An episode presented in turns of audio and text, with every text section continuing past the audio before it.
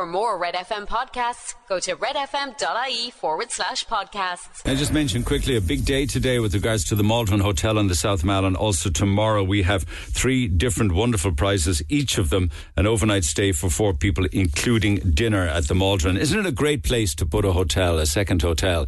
We already have one there, and the Maldron is the second. It's a great use of the uh, of the South Mall, and uh, you know it's it's keeping it vibrant. So more on that across the morning. Uh, as we're mentioning, weather-wise, the Mirror this morning has an interesting stat. Um, you know, we're into October, and it looks like next week's weather charts are set to show um, at least some good days as we approach Halloween. Now it changes for Halloween itself, but pretty much next week will be a good all week for October with lots of dry conditions and sunny spells forecast. But because we had a lovely start, actually, a few beautiful few days at, at, at the week weekend and the back end of last week. But they're looking in the mirror this morning at, at the hottest temperature recorded in the month of October in Ireland, and it was 25.2 degrees Celsius. Don't know if they were talking about climate warming back in 1908, but that's when it was registered 1908, 25.2 degrees Celsius. There ain't no chance of that, uh, certainly not in the next week or 10 days anyway. Awfully sad news making many of the papers' front pages this morning. I see it in the Star today. Kim Damti is dead. She was killed in the massacre herself and over 200 other concert goers uh, by Hamas militants in Israel. It's awfully sad, sad news. The family have confirmed that the 22 year old died in the massacre at an Israeli rave, and uh, many of the papers carry that. I see it in the Independent this morning, front of the Star. Also, the, the Daily Mail have it also. Uh, but locally in the county of Cork, the dig that's going on uh, down in Youghal dominates many of the newspapers. Very interesting because papers all have different approaches to it with regards to the, the case and the story itself. It's a bit of a, a legal minefield at the same time, but, um, you know, it's interesting to see some of the red tops and some of the newspapers um, are not all that terribly concerned about a lot of the information that they're releasing. But, um, you know, I guess you have to be. Like the Examiner this morning says heavy machinery is brought in for the search um, of uh, the uh, woman as it continues. Miss uh, Satchwell's disappearance from her home in March of 2017, as we were saying earlier in the week, and I'll talk about Barry Roche again in a few minutes' time, the subject of a murder investigation. Um, all of this kicked off on Tuesday with the arrest of a man and also all sorts of different divisions of Síochána moving into a property in Youghal itself. Um, and I imagine that I did read one of the papers today that uh, today is the first real day of excavation uh, and underground investigation. Now, I'm, only saying what they're saying in some of the newspapers this morning. There could be guards rolling their eyes saying that we're, you know, we're well ahead. But um, you know, I guess you go in on a, on a, Tuesday. I think the Wednesday was very much clearing garden and uh, scrubland, and you know, you know, getting rid of things and digging out briars and bushes and and stuff like that. So it might be fair to say that first today could well be the very first day. But the the man who was questioned uh, has now been released, and we this on air yesterday morning without charge. Um, apparently there was um, talking about big uh, breakthroughs in it with regards to uh, very important information that the Gardaí um, were alerted to, and that was work done on this property after uh, the disappearance of uh, Tina. Um, I think it might be alluding to work maybe out in the back garden area. Uh, so this is the story that makes all of the papers, and the sniffer dogs are in there as well, and the diggers are in there in the back garden. Uh, the murder probe man has been released. Uh, it may go on all week. It could go on into the weekend. I did see in one of the papers this morning that they're talking about this uh, this excavation in the property is 24 hours, 24 7. They, they don't stop even overnight. I guess they must be using arc lights. Sarah Horgan in the Echo this morning talks of it as well. But interestingly, she uh, went down and spoke with some of the locals, did a very interesting vox pop in, in Youghal, which, which we intend to do in the next uh, day or two, um, uh, talking to different members of the community down there. One said it's like a TV film being played out in Youghal. Barry Roche said earlier in the week that they hadn't seen this kind of activity, well, apart from maybe an Ironman and things like that, but this kind of activity since. Um, uh, Moby Dick was filmed in the town. Uh, I think maybe people are now starting to get on with their life down in Youghal, but uh, one of the people that she spoke to said there was so many people here at the start, it was packed. Uh, we remember when this lady went missing, people spoke about it, but then there was silence. Nobody talked about what happened anymore. A few years went by and people were able to forget. So, more on that in a few minutes' time. The Echo actually do a very interesting timeline in the inside pages today. They have all of the key dates in Tina's disappearance, starting uh, when um, uh, her husband, Richard Satchwell, returned home from their house on Grattan Street in Youghal following the shopping trip to find his wife on March 20th, 2017. And all of the timelines all the way up to October 10th, which would have been Tuesday of this week when the Gardaí began the search. Uh, other news this morning, you know, they were worried that there could be some serious protests outside Leinster House on Budget Day. The Independent this morning are saying that a man was arrested, uh, an individual attempting to gain entry to government buildings on Budget Day. He wouldn't comply with the Gardaí. The Gardaí gave him an order to stop and go away. He was pepper sprayed. Uh, the man was then arrested for failing to comply pepper sprayed by the pepper spray, sprayed by the Gardaí, uh, who then arrested him. Uh, so it's a story that makes uh, this morning's inside pages of the Independent. And of course, there's still a lot of budget-related stories. The opposition, obviously, we were talking with Donnacha Lira on the air yesterday, and Pearse Doherty on the air the day before.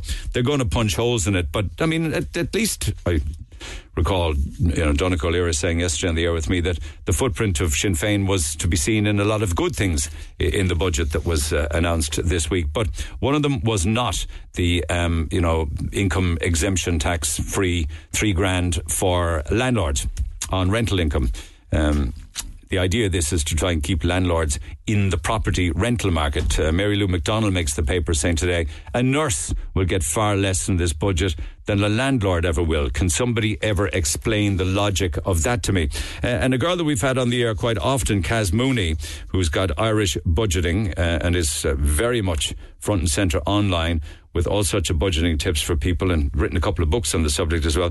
She's saying that the double child benefit is welcome, but an extra tenner a month would have helped families even more. Uh, RTE's in big trouble financially. Um, they came cap in hand for the budget, looking for a 40 million euro bailout from the taxpayer. Uh, they're not getting that. They got 16 million instead.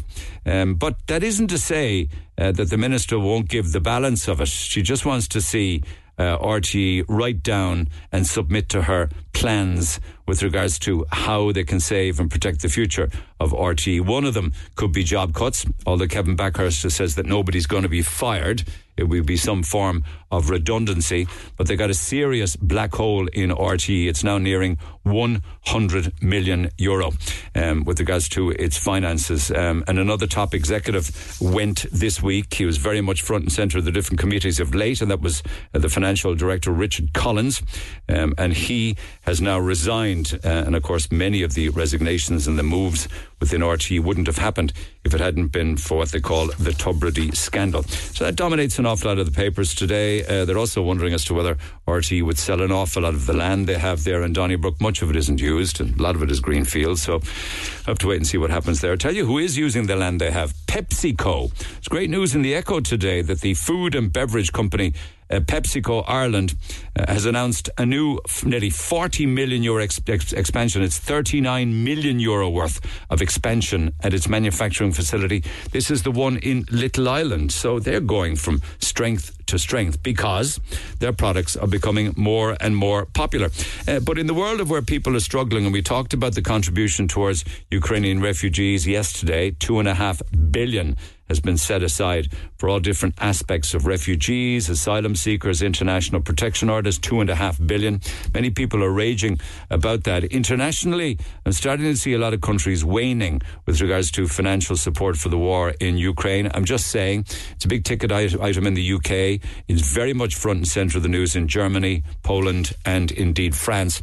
And America now, which is in turmoil because of the Speaker of the House being sacked. Um, an awful lot of people in America also are waning towards money and indeed sending arms uh, to Ukraine. There's a big issue now in America, of course, with regards to the suspension of the houses uh, of uh, the um, government in America that they can't sanction money and arms for Israel uh, to take on Hamas. Some lovely stories uh, with regards to music related. And I was talking with Tony Hadley yesterday with a good chat from Spandau Ballet about the state of music uh, these days. And, you know, when it was, uh, you know, back in the early days of uh, his career back in 1979, 1980. But if you wind the clock back a little bit, there's a story in this morning's Mirror where Paul McCartney says that John Lennon still influences his songwriting. He says that he often writes a song and thinks, what would John think about that. And he'd have thought, I suppose, it was too soppy. So I change it. Um, if there were soppy songs, Lennon back in the day apparently got the hump over that. He wasn't big into the lovey dovey, you know, uh, soppy songs.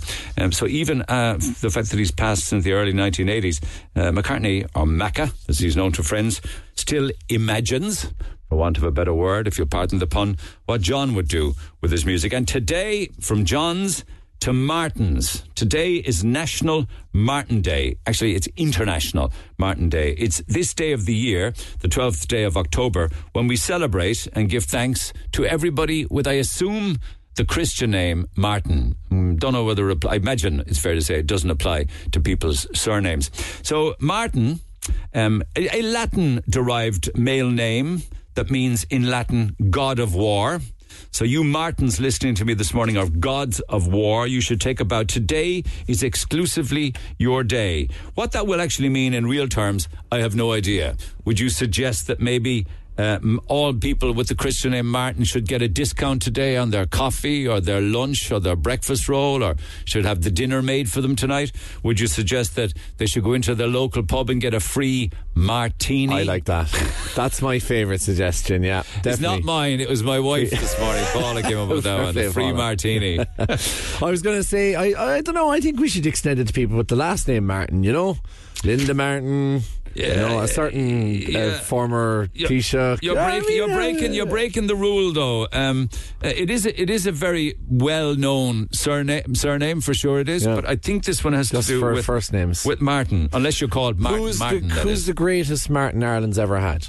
That's what I, that's what I'd like to know. The greatest Martin yeah. Ireland has ever had. Yeah. Oh my God, that's a fantastic question. I'd need to pause for a while. It'd be a lot of. I was trying to think of even like who, what Martins. The first Martin that came to mind was Martin Kaymer, the golfer. Don't ask me why. Just the first celebrity with the name Martin that came to mind.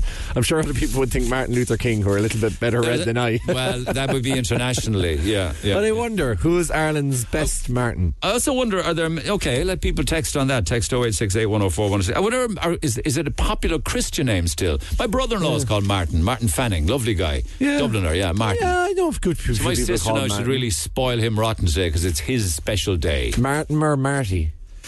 Um, well, I have a friend called Martin Mullen out of uh, Mullins out of um, Macroom, Martin Mullen, but I call him Murty. Murty Mullen. I wonder if many people. I like Martin that. Called Murty. I, like that. I, I, I, love people whose names have like, uh, you know, kind of rolls off the tongue. You know, like I knew Murt a fella, Mullen. I know a fella called Ryan O'Brien. You know, that just runs, I know a Brian O'Brien. A, Bri- a Brian O'Brien, yeah. really? It's that, one, that's lazy, isn't I it? I love it. I think it's fabulous. I think that's so lazy. well, no, but what do you do then if with Martinez? I think Martinez are entitled to their martinis. Well, no, I mean, if Martin has his own day, why shouldn't Martina have another I agree. Day? I agree. I agree. I, I think. I think Martin Martinez. You know, Marty's, Marty's. You're all you're all included. Okay, well Welcome that's the, the, day of it today. Uh, it's uh, October 12th, and it's International Martin Day. How do you feel about that, you Martins out there? Talk to Neil Prendeville now. 0818 104 106. Cork's Red FM. The Tina Satchwell story is a story that I intend to stay with in the event of any updates as we go through the days and weeks. We got off air yesterday, um, and of course, later in the afternoon, then it was announced that a man in his 50s uh, who'd been arrested for questioning about the suspected murder of Tina Satchwell was released without charge. Now, when I was talking uh, to Barry Roche yesterday morning uh, on the air, he was telling us that the man uh, was um, in a situation where he could have stopped the questioning at midnight, gone to sleep, and the clock would stop, and then it would restart again uh, sometime later in the morning. But he declined that, and the questioning, I imagine, because of that, went on right through the night. I think there were there were there was a lot more than say one uh, detective uh, questioning by all accounts. So it continued, which means the clock ran out then sometime around five o'clock yesterday afternoon. The man was released. Barry Roche joins me, Southern correspondent with the Irish Times. So that was just after five. Morning, Barry. Just after five yesterday, was it? Around, five, yeah, just after five, uh, Neil Garda Press a confirming that the man had been released without charge. Oh. I suppose what's notable about that is that they didn't make any mention of a file to DPP, so it would seem that this investigation is still at a very early stage, as it were. Yeah. Um, uh, usually, the sort of pattern is, you know, man released without charge, and we are informed that a file will be prepared for the DPP, but they didn't even go that far. So that brings it back a step further, as it were, in terms of the investigation. My understanding is that the man, as you say, he was arrested about five o'clock on Tuesday at his home when he returned from work. He was conveyed then to Cobh Garda Station where he was held under Section 4 of the Criminal Justice Act and that allows Gardaí hold people for 24 hours and often in these cases people suspend, have the option of suspending overnight from 8 to, uh, sorry, from midnight until 8am. And we often find ourselves as reporters, I suppose, then as a consequence, uh, you know, at 9 o'clock at night or 10 o'clock at night trying to get a steer whether somebody's being released without charge or not. It, that tends to be the pattern, I suppose. But in this case, this man uh, opted to go through the night, so it was a very clear cut-off point then at 5 o'clock. Uh, yesterday evening, that's when he had to be charged by or released by, Okay. and he was released. No, within that time, obviously, he would have had an opportunity to, you know, take toilet breaks and, uh, you know, Short breaks, but substantially went right through the night. He was accompanied, as I understand it, throughout the interview by his solicitor, so he could consult with uh, him during the uh, interview process. And as you say, there were a team, uh, sorry, there were teams uh, of six. Uh, Garda interviewers who would be trained. There are various levels of interviewing um, qualification, shall we say? Yeah. And the highest is level four, and there would have been some level four interviewers involved in this, and then I think level three as well. So Gardaí would have been working in, in, in, a rota, as it were, uh, and different teams, I would imagine, I'm guessing, this would be putting different aspects of what they believe is their case to him. Yes, yes. Uh, but he obviously was dealing with all of them. But at five o'clock, he was released without charge, and I wasn't in Cofer because I was trying to keep an eye on the verdict in the murder case in um, the Central Criminal Court in Anglesey Street. But talking to my colleagues, they had all gathered outside Cobh Garda Station in the hope, I suppose, and perhaps expectation that the man might come out and, and say something, but he didn't. Uh, my understanding is he was uh, brought out, uh, got into a car at the back of, uh, there's an underground car park, I think, in Cobh Garda Station, and he was brought out in the car, so he, he, he left the scene. The interesting thing about, um, one of the interesting things, I suppose, sort of a, an obvious curiosity on my part, and I suppose everybody else's as well, he can't go back to his home because it's a, it's a crime scene. So what happened? So my understanding is that the Gardaí offered him accommodation somewhere, but he declined that offer. So he's uh, somewhere else at the moment. He's at Liberty, obviously, and Gardaí aren't aware of where he is. As Okay, so um, okay, th- and that was just after five yesterday. Um, you're talking about your colleagues. A lot of people in the red tops and different newspapers are, are talking about this um, information that was received by Gardaí of multiple renovations and digging at the house after Tina Satchwell vanished. Is that the information, do you think, that upgraded this to a murder investigation and the house deemed a crime scene? Um, yeah, I'm reading a lot on that, and I put that to uh, sources obviously familiar with it, and they say it's one factor, but it's not the only one. There are multiplicity of factors that fed into their decision to uh, effect this arrest and uh, seek the securing the house as a proper. It, they're aware of that, and it's one factor, but it's not.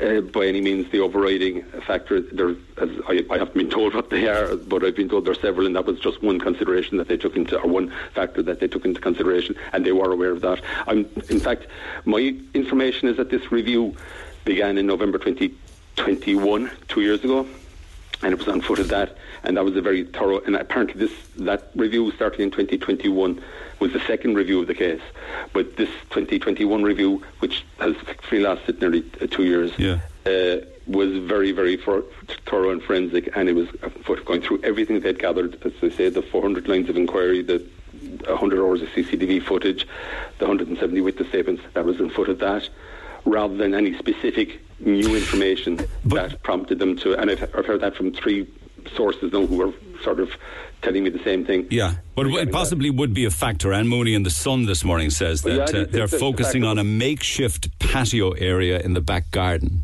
Yeah, well, we spoke about the slabbing in the um, the backyard being slabbed, and that they were cutting up um, the consoles to cut that up. That's one area. I mean, as I say, there are four, effectively four areas. There's the the adjacent overgrown garden, and then there's the backyard of the house.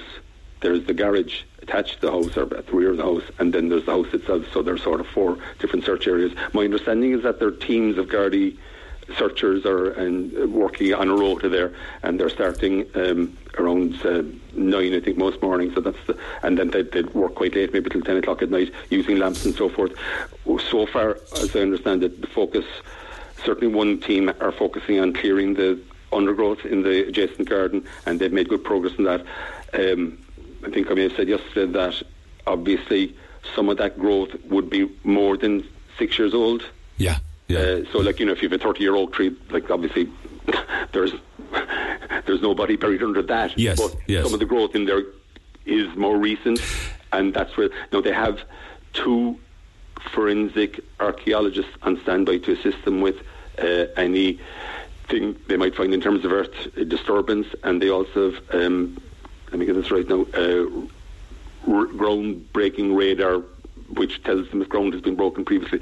So, one area, as I say, is the um, the overgrown garden, and they're accessing that from a, a different point, so they're not coming through the, the houses with that. And then um, I think uh, people were reporting us uh, that um, there are mini diggers gone in there. And there's also uh, one of those um, vegetation shredders, you know, the, the fellas cutting trees and. And, yeah, yeah, and there's a Caterpillar Kango, which is a big Kango, which is driven Yeah. from a cab. Yeah, so I mean, it's it's pretty heavy duty stuff to be honest. But would it be fair to say, I don't know where I read it, but someone put, reported this morning that, that the dig is only starting really this morning. Oh yeah, yeah, absolutely. I mean, this is this is planned. They've they've scheduled it for a week.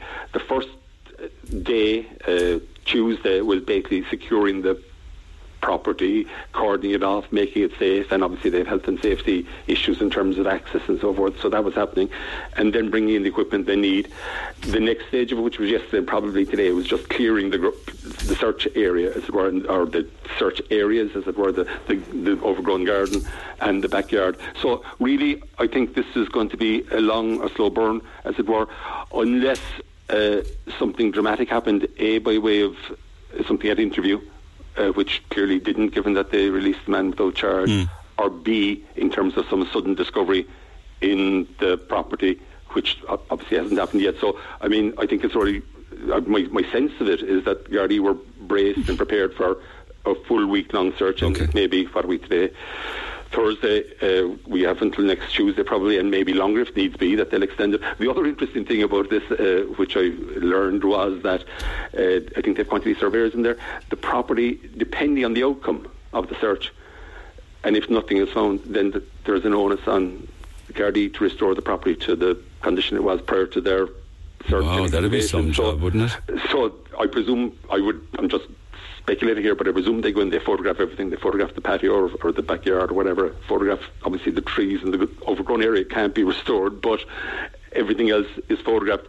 So they have a record of it, so that if nothing is found at the end of the week, then they set about putting it back in place, as it were, and their builders on standby as well. Yeah, and, and I suppose only, only rightly so. Well, you think rightly so, yeah, yeah, I Um, mean- but have they brought anything from it? I did read again. I think it may have been in um, just to give credit where it's due. Anne Mooney says in the Sun, Gardaí were seen bringing evidence bags out of the house. Uh, they may well have. I, I Containing various items. Yet. I haven't heard of anything significant being found yet, but obviously they might take. They might be taking away.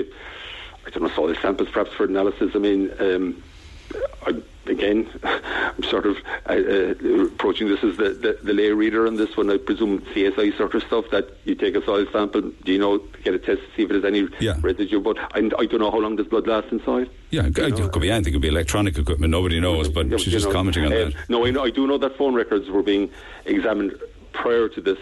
Uh, there's an incident room, I don't know if I said that to you yesterday, there's been an incident room set up to coordinate the whole investigation at Carrigtwohill Garda Station. It's obviously in the same Garda division, uh, Midleton, uh, under uh, Superintendent Gamble. And uh, that uh, somebody there has been looking at phone records over the last uh, a few weeks, as Yeah. I understand it. But that's only, again, I, I don't want the sort of... Um, that's only one factor in it. You know, it seems to be, to me, the sense I get is that there are multiple lines of inquiry, multiple factors feeding into this decision, and it's just a really comprehensive, thorough, and it, I, you get that sense about it, as you say, like, you know, one of the issues I think was what was critical in this was that the review enabled Gardaí to make the case for it being upgraded from a missing person to a murder investigation. Then that meant that they could apply for the resources effectively to fund this because uh, bear in mind you brought down the Garda technical team from Dublin. There are four of those down there. You have Gardaí from Cork, the new amalgamated Cork North and West Division, detectives and that involved in it. There's a lot of personnel, and obviously that's all has to be funded. So that's a factor if you think this. But it seems to be very comprehensive and well planned in the sense of you know having your Kango hammers and your diggers and you're all on standby and ready to roll the minute the, the gentleman is uh, arrested. He's Yeah. out of there within five minutes or whatever uh, of the uh, him returning home. They move in. It seems to be a very well planned sort of um, like clockwork type of uh, situation. And if nothing is discovered, of course, the mystery continues because she left in March of 2017. She didn't bring a passport. She didn't bring her mobile phone. She didn't bring her keys. She left her pets behind uh, and just disappeared. I mean, it's, Yeah, it's I mean, it's an extraordinary story that somebody could vanish off the face of the earth, literally, with no sightings on CCTV, no sightings by anyone. Uh, as you say, no, what does somebody live on? No, uh, I, I know her husband said that. Um, it was 26 there was grand, yeah. 26,000, yeah, but how long does 26 grand Yeah, last exactly. if you're travelling? I mean, I don't, I don't know. I mean, Yeah. you're going to budget, but we're talking six years now, you know. Yeah, Uh, okay, And nobody reporting anybody, you know, like, and you know, even contact with no family, no friends, like was- It's, it's just it's baffling. But uh, that said, you know, Neil, it's not the only such case. I mean, all those women missing in Leinster back in the. Um, Mm.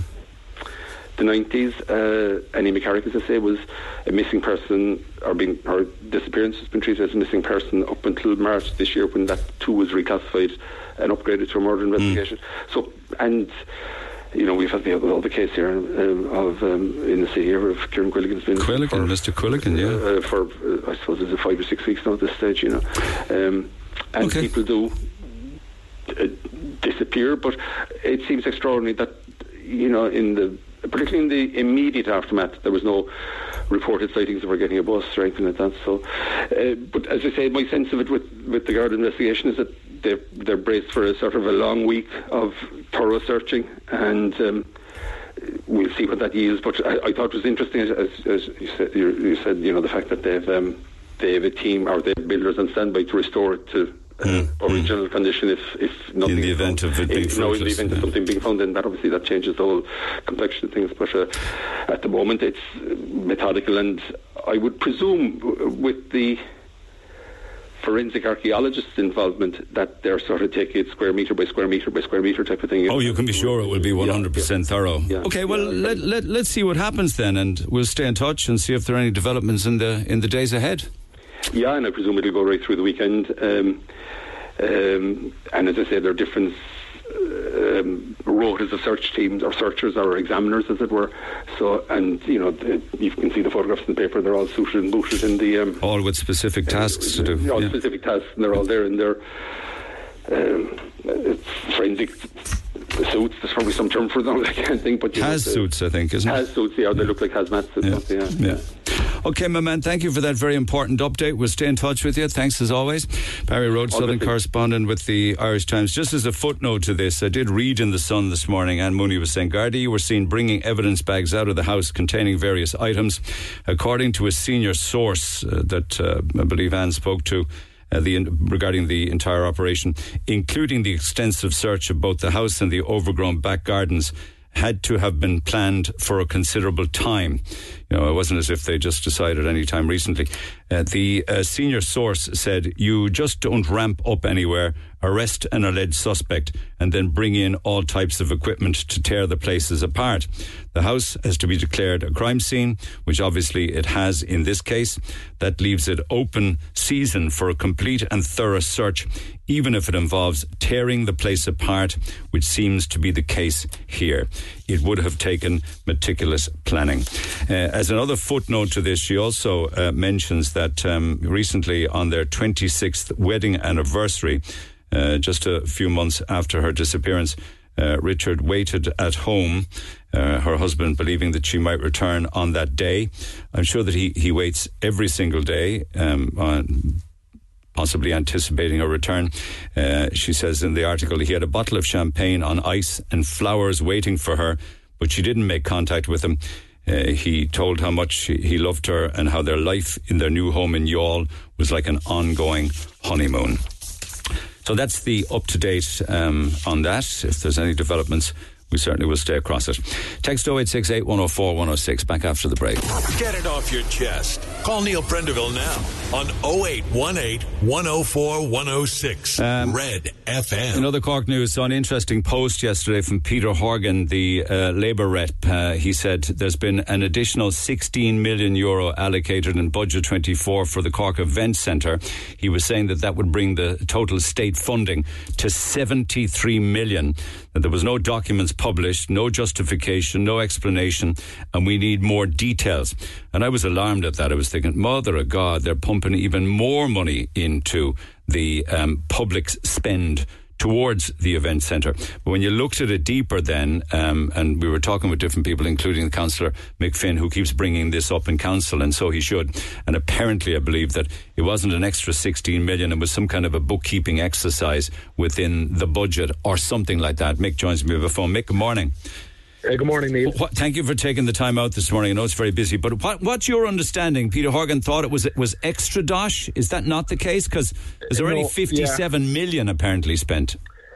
Yeah, well, look, my understanding is, and I think this was raised as well last year when there was a line item in the budget, uh, similar amount, I think about 15 million last year. Uh, and I did a bit of checking on it yesterday because I, you know, I, I did see the item in the kind of budget book. But my understanding is that that's actually just an accounting procedure to keep it kind of in the books, basically, and it's not an extra allocation. So the um, the, the state commitment to it, um, you know, both national and local, is 57 million. Uh, and Live Nation, you know, who are the developers, are among the developers of it, and who, will- who will run it, you know, if and when it happens, you know, we're we're, we're putting some 35 million towards it. Yeah, Uh, yeah. But my understanding also, as you said, is putting uh, more public money into it. Um, you know, that is going to be required from what I can gather, you know, since getting the call yesterday, but coming on this morning, I just did a bit of research last night, and I think the ask will be much higher of the state. Even more money needed from the state. Yeah, and my understanding of that is because you know, and, and we, we've been told this now when it comes to building social housing or you know uh, the cost of private housing is that the building inflation since this, you know, obviously since it started, uh, which seems to be about you know 200 years ago, but in the last kind of couple of years, that the, the rates of building inflation will mean that there's going to be a much more considerable ask of the state, and I suppose that's you know, I mean, it's a project that I've obviously, as you mentioned, they've been raising, and I think you know that's going to be the next question, uh, you know, for government and city council again to sit down and and and say, look, what's required. My understanding, Neil, you know, and it's a word that I was told, and it's a word that you don't often associate with the event centre, uh, the word shovel. Uh, and I was told in the last couple of days that it's now shovel ready. It's fully designed, fully priced, and fully planned. Uh, so that the obstacle now will be um, extra public money and, and extra money from Live Nation as well. They're going to have to fork out as well. Okay, but this like next February, it will be eight years since the sod was turned in some sort of a glory photo shoot by Fine Gael under the government of of um, uh, Enda Kenny. But Yeah. when BAM won, I'm reading from Eoin English, who's front and centre in this in the Examiner from day one. BAM won the competitive tender, right, which was to give them 20 million euro of state aid, and they would put in the balance. It was mm. estimated that it would cost 50 million.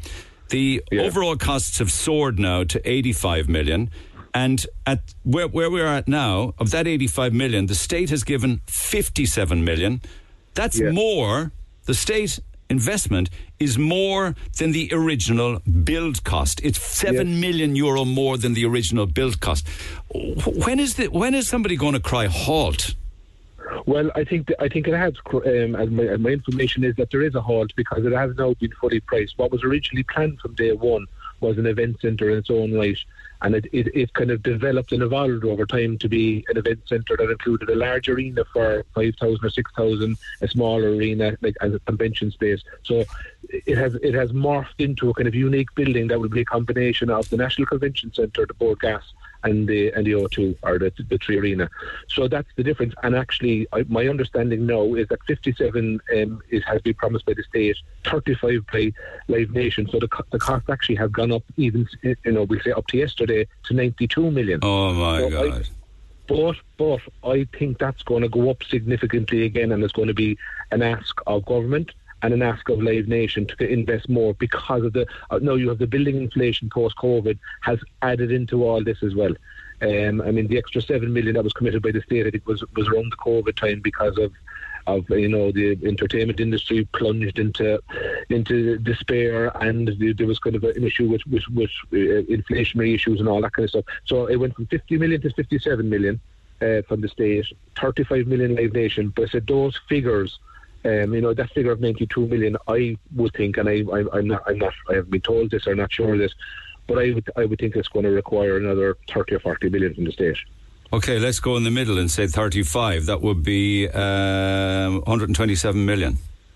Yeah, and I think that's uh, even a conservative figure now. I would imagine for what's being planned there. But I suppose what what's good from from a council point of view and from our point of view as councillors, uh, well certainly some uh, most of us, is that now all that design work, the detail design that has taken 12 months, the pricing, you know, the the, the review of it by um, quantity surveyors and all that, and the planning issues have now all been sorted you know that has taken another year, or two years to get to this point. That 35 billion that could, I'm just you say somewhere between 30 and 40 billion yeah. more might be needed. Million. Million, million yeah, sorry, million. million. My, Yeah. I'm, ta- I'm talking budget figures from yesterday. 35, okay, so let's say 35 million that the state would have to divvy that up, is it?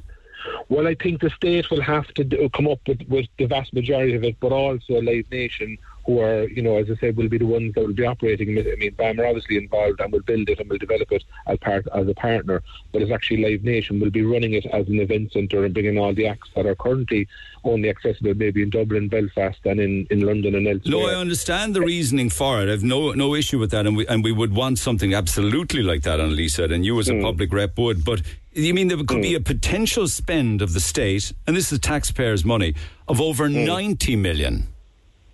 Yeah, I, I would think, yeah, that 90 million I think would be a conservative figure. And I think that's, that's conservatively, and and yet we own we will own nothing of it. The only thing that we can hope for is maybe corporation tax or VAT receipts or a spend on Leeside.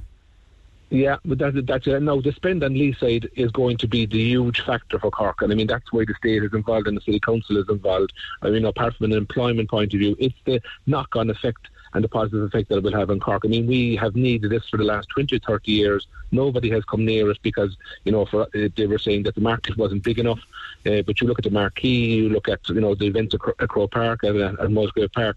I think it's needed for Cork, it's needed for the region, and that's why I've been behind it from day one. Yeah, but you were Uh, behind it at a different. You were behind it at a different set of figures, though. Um, I, like I, I was, but uh, but Neil, it is it's going to be a huge investment in Cork and a public investment in Cork, which I think is needed. I mean, uh, like a lot of people would say, "Ah, sure, look, that's not going to happen," and leave it off.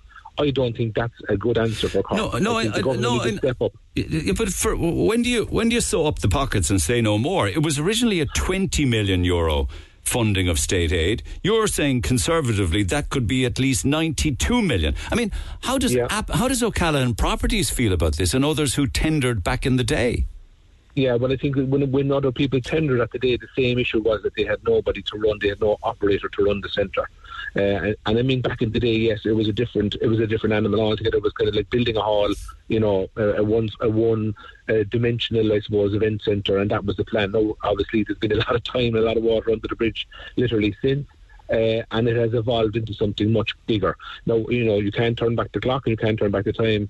Uh, I think you know the government needs to invest in Cork, and I, you know, I, remember when the School of Music was being built, Neil, um, you know, back maybe 20 years ago, and it took lo- it took ages and took ages, and there was reluctance for state money, but eventually it happened. It cost much more than it should have had. This is going to be the same. Admittedly, you know, it has exploded in cost, and like the the, the, the, last stumbling block, no. Is that cost, and whether the government think it's in, uh, it's right to invest an extra, you know, 30, maybe 40 million. But they can't back out at this stage. It's like I mean, they'll pay. Well, we could potentially Well- pay five times more state aid that was being asked, and we can't back out of it. Well, I suppose you can back out of it, Neil, and it doesn't happen. I mean, whatever money has been spent so far has been a minimal, you know, portion of that in terms of planning, and a lot of that has been uh, borne by Live Nation, obviously some of it by the state. Um, you know, all this, this kind of planning and pre-planning and design work and everything else has probably cost, I don't know, maybe in the region of a million, two million. Um, but you like, I suppose the state can back out of it, and then it just doesn't happen. Did you put any questions to the Cork uh, City Council Chief Exec Ann Doherty on this? Yeah, I spoke to her actually yesterday evening and said, knowing that I was coming on this morning, I was at an event in City Hall, um, deputising for the Lord Mayor, an event for Marymount actually, and um, I actually just asked her what was the situation, and as I said, you know, she kind of outlined where it was, the, the fact that it, it has been fully designed, fully priced, fully planned, um, and that you know basically now it's up to up to state government and city council to sit down and see what can be done in terms of the funding. And I think she has been speaking to Mike Adamson and Live Nation, you know, about uh, the potential need for extra investment there as well. So like she has been, you know, engaged at this uh, at every stage really. And I mean, you know, there's there's a reason why it hasn't happened in previous councils, and I think if it doesn't happen in this council, I just don't think it will happen at all. And what will happen with the site? It won't be our problem, will it? It'll be BAM's well, and Live Nations. Exactly. No, I'd imagine, and I, and I said it first day that if it doesn't happen here, I'm not going to be uh, supporting zoning for extra student apartments or anything like that. It's a crucial site in the heart of the city. It's where Cork City began, and I think it's deserving of something, you know, a tourist attraction and something like this. I think, you know, I, uh, people disagree with me and say that it wasn't the right site first day. I think, you know, being in the heart of the city and being something that will draw people into all parts of the city, businesses will benefit. Uh, that's why I've you know been a supporter okay. of it. Okay. I do I do say at some stage you put your hand up and say, look, you know, it can't take any more money. But in saying that, I think the government owes it to Cork to invest in this project and to step up now and say, look, we're going to we're going to back Cork. Thank you for that. Appreciate it. Thank you, Mick. It could be for very legitimate reasons that more money is now requested or potentially requested again, as Mick is suggesting. There will be uh, no digging until there is no until there is more money. Could be all cost related, but we're very much over a barrel. Peter Horgan, the Labour candidate for Cork City Southeast uh, broke this yesterday, albeit it wasn't 100% accurate. Do you, do you accept that now, Peter, that it was just a budgeting, bookkeeping exercise? No, I don't accept that because it's in the budget on page 111 of the expenditure allocation. I mean, if, if it's not 100% accurate, then that fault lies with the Minister for Public Expenditure, who is Fine Gael, Public Paschal Donohoe. So the line in page 111 says that 16 million will be allocated for the Cork Event Centre. In any budget, you assume that's additional funding.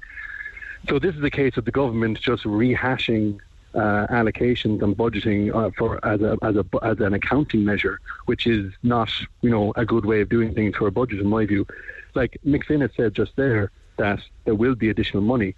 Government has had the documents two weeks since two weeks before the budget through parliamentary questions through Sean Sherlock show. Okay, so you that think that that additional money is the 16 million still? Well, it's clear from Councillor Finn that he said it's, it's actually going to it's, it's going to need more money. So what we need is we need clarity from government uh, about how much is actually being given to the Cork Event Centre in this budgetary process. And I put in questions via my parliamentary colleagues on that to the Minister for Housing, who has responsibility for this project at central government level, which is Darragh O'Brien, uh, ultimately. So, like, what we need, like, there's a lot of people now kind of going, I'm saying one thing based off the government doc- documents in the budget. Councillor Finn is saying something based on what the chief executive told him. So what we need is something that I've been calling for some time is to publish everything, publish all the documents. The idea of corporate sensitivity, commercial sensitivity is nonsense because there's no other site looking to do an event centre in Cork. We need it's the people's money, and if we're going up to I, I can't remember the number you said. Um, I, I, potentially uh, million. What? You're saying I, I calculated at 73 million if you take this additional 16 million that I think is in the budget. But if you're saying it's higher than that, then by God, we need serious documentation published to justify that sort of spending. Well, Mick Finn is saying that it could be anywhere between 30 and 40 million in additional funding that BAM and Live Nation will look for from the state, which would bring it up to 92 million. Yeah, and a 57, that's currently a 57 million, potentially 70 million state investment of that project which is well in excess of what we signed up for as a city. So what? Uh, we can't we can't back out of it though, can we? Yeah, you can. You can back out of it. This is the problem with public contracts. It's the idea that people think that because of the public contracts that the people will pay whatever will happen. We're seeing that with the Children's Hospital as well. Like if it comes to a point, yes, we do need an event centre. Yes, we do need something to draw people in, but we don't need something in White and have a blank check. And it's seriously something that this council does need to look at again. We're into an election cycle where there'll be a new council next June. If this isn't resolved by the time the election is called in, in March or, or April for the council elections, it probably should be uh, paused until the new council is elected in June and, and a new uh, uh, report done on the viability of the event centre. Because but, but, but we've come, we've come to that. We've kind of passed that now. It's ready for shovels, if you like, or whatever the case may be, break ground. But that nothing will happen until there is more money from so, the yeah, state. But the, but the budget said 16 million is going into it. So is that 16 million a holdover from last year, which Councillor Finn says it is? Fair enough. I, will take his word for it. But the government needs to say that. I'm sure you have had government ministers answering the budget. Yes, I did. I had Michael McGrath yesterday, but I was not aware of that little paragraph in the budget at that time. But you're saying that Labour are investigating it and questioning in the Dáil, are they? Yeah, we've we've we've parliamentary questions gone into the Minister for Housing to examine how much exactly year on year has been promised, how much has been drawn down, okay. and how much is being pledged. Okay, appreciate the update. I tell you what I will do. I'll text Michael McGrath and see if I can get a response from him to clarify this uh, this item in the budget. But thank you for now, Peter Horgan, uh, Labour. Text 0868 104 106 on this. Um, your own thoughts on the event centre. I mean, we need it for sure, we do. But do we keep pumping money into it? Do we? cry halt or just divvy up some more dosh. Text 0868 104 106. Now, Prendeville Show, Red FM. All right. Um, uh, all this week we've been giving away uh, Maldron Hotel overnight stays for four people, including dinner. It all started on Monday when I was chatting about the things that people like to do, the everyday things that they like to do to relax and to unwind. And that's certainly what you will be doing at the Maldron Hotel on the South Mall. You and three of your friends. So four of you would get the overnight stay, and four of you would sit down to a wonderful dinner together, courtesy of ourselves and the Maldron Hotel. So the different ways that people like to unwind. Now, originally we were talking about the different tasks. Uh, that people did, like people like hoovering, for instance. Others find it very relaxing and therapeutic to hang out the washing. So here are some texts. Um, I relax in the bath listening to the sounds of my husband trying to keep the little toddler under control, knowing I've at least one hour before I have to deal with the consequences of removing of removing myself from the toddler's presence. so you're hour in the bath. I'd take a night away in Cork prison at this stage, just for the break. Be an absolute legend that I know you are, and pick me for the fabulous hotel stay. I'd think I'd died and gone to heaven, having a full night's sleep without my ninja little boy displaying displaying his vast ninja skills in his sleep, says Laura. Um, I saw somebody post online. I can't remember the exact wording of it, but it was some tweet that went up online from some woman who was asleep in the laba with the partner next to her. Uh, all of a sudden, right in the middle of the night, in the pitch dark, your man sits bolt upright in the bed in the pitch dark and shouts out, Will there be a buffet? Lies back down. and goes to sleep again. it's one of the funniest tweets I've seen in a long time. If they're not tweets anymore, what are they called? X's? I don't know. Morning, guys. My way of just de stressing after my day, I have two things. One is to sit down with my kids and have a laugh. They tell me everything about their day. And two, if everyone has gone off to training in the evenings, I go on the treadmill. It's good for the soul, says Caroline. Um, does anybody do anything around the house like hanging shelves or doing the hoovering to de stress? When the two smallies are asleep and I'm all set for the following day, I sit down and watch some TV with a glass of Aha, you thought I was going to say Pinot Grigio or something. But no, it's Pepsi Max. I'd love a night away with my parents who are 73 and 74. They're fantastic and always helping out, says Eswina O'Donovan. Uh, I relax by ironing while listening to you on the radio, says Elaine in Carrigaline. Flattery will get you everywhere. It's quite interesting, actually. The person there earlier said that they love to sit down and watch television with a glass of Pepsi Max. I just can't get used to Pepsi Max. You know, it's getting harder and harder to get what I think is the most delicious drink on the planet, and I, I have done so since I know the 1980s, and that's Diet Pepsi. I actually thought in the wokey dokey society that we live in now that Pepsi would have to drop the name and call it, I don't know, uh, you know Pepsi Light or something, but they haven't. They've left Diet Pepsi. It's just getting harder to. It's getting harder to get, but Pepsi Max just doesn't do it for me. I know it's kind of like the same idea, but yeah, nah, I uh, wouldn't bother. Uh, Diet Pepsi is the one. Text 0868 104 106. Back to the phone lines we go, and we'll dig into some calls on de stressing, relaxing a little later on this morning. Jerry, good morning. Morning, Gee, I'm good. Is this phone line all right for you? Can you hear me? I can do, yes. Okay, it's not great. You're not on speakerphone, are you? I not. That's a little bit Um, better. That's a little bit better. So it's Okay. just so at the moment now we have given uh, 57 million euro towards the um, construction, which hasn't started of the convention centre. Live Nation have given 35 million, which means that the project is now sitting at 92 million. Mick Finn said that um, they could come calling for another 30 to 40 million. Hmm. What do you think? Well, I'll be honest now, Neil. I think the whole thing is a fiasco at this stage, right?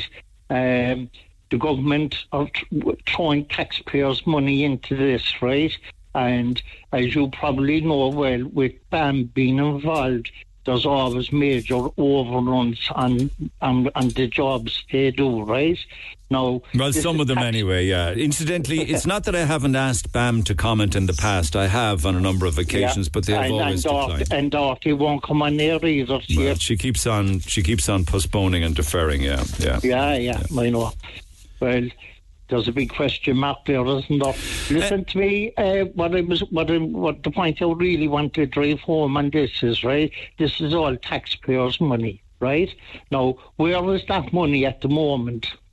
What, number one, is it sitting in, in somebody in BAM's account or Live Nation's account? Why does that right? matter? Why would that matter? Why? Because it wouldn't matter, Neil, because in the, like, obviously that amount of money i- is attracting interest, number one. And secondly, if, for argument's sake, BAM go bust, right? What's going to happen to the taxpayers' Uh, well, I mean, money? like that's that's kind of the ifs and buts and the things that probably Well, wouldn't happen. yeah, well, listen, this whole thing started off, right? And when people, other companies tendered for it, one, the late Owen O'Callaghan, as far as I remember, said at the time that that event centre could not be built for that amount of money. Excuse me. Did he say that? God Almighty, I, I, his I, words well, right. I, I believe so. Okay, No, I okay. can't prove it, okay, right? okay, we're vulnerable. We're vulnerable. So, okay, we are. we are. Yeah. Listen, in the whole good scheme of things, whether it's whether it's this, the HSE, or whatever, right? There is no accountability whatsoever. Okay, okay, all right. And okay. I think, I think, I think, Neil, in honesty, that somebody, you know, you should ask, where is that money right now? Good question. Is it, sitting, yeah, is, is it question. sitting in the bank account? How much is the interest? Right? And in the event that, sorry, excuse me, in the event we say that BAM go bust. I know you can't be. It's, don't be saying that, Jerry. That's not fair on the Why company not? because they're a very profitable company. They've a lot of work yeah, on the books. yeah, why they have a lot they of be profitable? No, Look it's not that. I mean, I wouldn't be putting the fear of God. I mean, anything could happen. I could walk out of here, go into town, be hit by a bus. Do you know what I mean? You can. I, I totally agree with you 100%. Right? All right, okay, But I'll tell you what, I, I- all I want to know is, know, I is th- how is the taxpayers' money protected? All right, How okay. much more? How much more? If I get in a builder in the morning to build an extension or a house, you agree a price, you sign contracts. That's what the contract is. Oh, listen, I'm on your side on this. I think it's a. I know you I think are. it's an I enormous increase in the original right? tender. And All I right. think and I think Ann Doherty Ann Doherty should be held accountable as well in this matter because she's uh, she's hiding behind excuses all the time. All right. Well, my di- my diary's full. That's all right. That's all right. I appreciate it. I tell you one thing. Micheál Martin's in studio tomorrow morning, and this is one of the Yeah, first well, questions I'll be asking yeah, him. Yeah, asking that. Okay. I, I want to know as a taxpayer who has who has all the money and All right. who's getting the interest and where is all this going to stop? Why Okay. is there no accountability within the I got you, Jerry. Government? I got you. I have exactly right. the gist one of what you want. Needs, I'm under fierce pressure, so it has to be really quick. I Right. have a man standing by Right. and he has to go. Right, okay. Very quickly. There are over a thousand people waiting for the primary medical certs, right? for disabled drivers. Yeah. And the, the, the board it there resigned over three years ago, the appeals board. I'll tell you what I'm going to do, right? I'm going to put you back on hold for that one. You can give the notes to Lauren here and I'll get it on the air for you. But I really have to keep moving because I'm under fierce pressure for time. I read there, actually, one of the things that we need to do is we need to get it built, right? Get it open and get it up and running because we can at least then start poaching business away from the INEC down in Killarney, which is getting all of the lion's share of it down in the south. Paul Treyvaud, the owner of Treyvaud's restaurant, the chef, won't be happy with me saying that. But good morning to you, Paul, all the same. Hey, leave us alone down here in Killarney, will you? You, you? you guys in Cork, like the people of Ireland, are being taken for a ride with that event centre. So much money is being thrown at us that ultimately the builders will build it for free and laugh at everybody. And own That's it 100%. Absolutely, absolutely. There's a reason why that last caller made a very valid point that these guys agree contracts with goods when they're purchasing the, the material to build it. It's all bought, paid for at a price that was agreed two, three, four, eight years ago. Yeah, I know. Well, the labour might have got up, but everything else has been agreed and, and sitting in a storage room somewhere. Like everything, we're being taken for a ride. And tell me, has the So we're about to INEC made a huge difference to Killarney trade? Uh, Killarney, like the INEC is fantastic for Killarney. I mean, the amount of business that it brings down is like Killarney would be in trouble without it. It's like if you were to say if we were to take the national park out of Killarney, would Killarney suffer? Of course it would. The Killarney, uh, the INEC, and the Gleneagle and the Brehon, like all the hotels, like like you know, we all work together hand in hand to create a great product. But the INEC is definitely an integral part of that. Yeah, I did. I did speak to a buddy of mine who was down in Killarney last week for two days. He said it was very quiet. Well, that depends. How long have we got to talk? I can, give you a few reasons for that, but I'll sum it up very quickly. If you take 40% of the accommodation out of any town, the town suffers. Very simply. People of Youghal are nodding their head at me. People in Westport are nodding their head at me. People up in Donegal are agreeing with me. You can't, you can't do something like that and expect it not to have a dramatic effect. So you're saying that hotels flipping to Ukrainian refugee accommodation has impacted big time on tourism? Yeah, and, and you see the, the great thing when Fáilte Ireland say, oh, but sure, tourism is up. And what did they come out with there the other day? That flights are 104% up from 2019. Sure, the country's booming. Accommodation providers that are giving it to refugees are flying. Those that aren't are flying because of the basic law of supply and demand. Obviously, they've eliminated half of their competitors. So they're flying, but ultimately, those on the street, on the high street, the shops, the restaurants, the bars, the knick-knack shops, the souvenir shops, the Jarvies, all these kind of places, the hairdressers, they're all down because there's 40% pe- less people in a town. So it doesn't take a genius to figure out the maths on this, but they don't tell us the maths that we know. They tell us the maths that sound good for them. Yeah, I know. I was just reading. You know, I, this conversation really was uh, stemmed with regards to the cost of li- or the um, minimum wage increase. So was, I was somebody was on Newstalk there the last couple of days. A chef was talking about restaurants and was you know saying things like you can't be comparing restaurant prices in Ireland with Spain. He was saying worse the fact that the minimum wage in Spain is seven euro eighty two cent. In Ireland, it will be twelve euro seventy. Um, and uh, don't be uh, comparing the cost of food or drinks in Spain with Ireland. And I suppose you go on to say that undoubtedly, with the minimum wage increasing, will the price of a plate of food go up? Yeah, look, you're going to have the lefty lunatics, that, as I call them, that are going to be licking their lips at hearing, oh, boss doesn't want to pay a staff minimum wage or a living wage. I would pay my staff gladly 50 euro an hour, as long as you don't mind paying 100 euro for a breast of chicken. And that's the whole issue. It's nothing to do with, um, you know, you don't want to pay an extra 10 cents, 20 cents, or a euro. My problem with the increase of the minimum wage is that it's the biggest scam ever to be pulled off by the government because it's a tax revenue stream for them. Because ultimately, the staff who are supposed to be getting the increase will get about half of it. The employer who's paying the extra one euro twenty, give or take, is actually probably paying about 150, 160 because he has to pay increased employers or assign it. So it's revenue who are laughing all the way to the bank because don't forget, Darragh O'Brien and Paschal O'Donoghue stood out and said it's going to cost an extra billion, which has turned into four billion now, to house our refugees and our asylum seekers going forward for this year. And no matter what, we will find that money from somewhere. The And budget know where they actually extraordinary announced two and a half billion uh, for Ukrainian refugee accommodation, for processing uh, international protection order, people who are coming into the country. two and a half billion, which is a big chunk of change. Yeah, and look, let, let's be very honest about this, Neil. If, if, if France were to invade us, we would be looking for help too as well. Nobody has any objection with helping, protecting, and offering food, shelter, and protection to those that need it most. However, we're not going to be taken for a ride. So when you see that there's anywhere from 80 to 100,000 upward of Ukrainian refugees that have come into Ireland and are being given accommodation, being given food, being given a health, a HSE card, a medical card, being given free posts, being given all kinds of uh, supplements and social welfare on top of it at some stage, somebody has to turn around and go, listen, hang on one second here. We've no problems offering the accommodation and the food. But with the greatest respect, we have a shortfall of about 150,000 people, for jobs that need to be filled here in this country. But, I don't understand why we can't allow them to work. But they are now, coming off the dole, and you know they are. I see Ukrainians working in pubs and restaurants in Cahersiveen. Yes, I see them in Waterville. I see them in Portmagee. I see them in Valentia. They, they, they, they're probably in Killarney as well working. They come off the dole for that. Neil. Yeah, 100%, but only a certain percentage of them.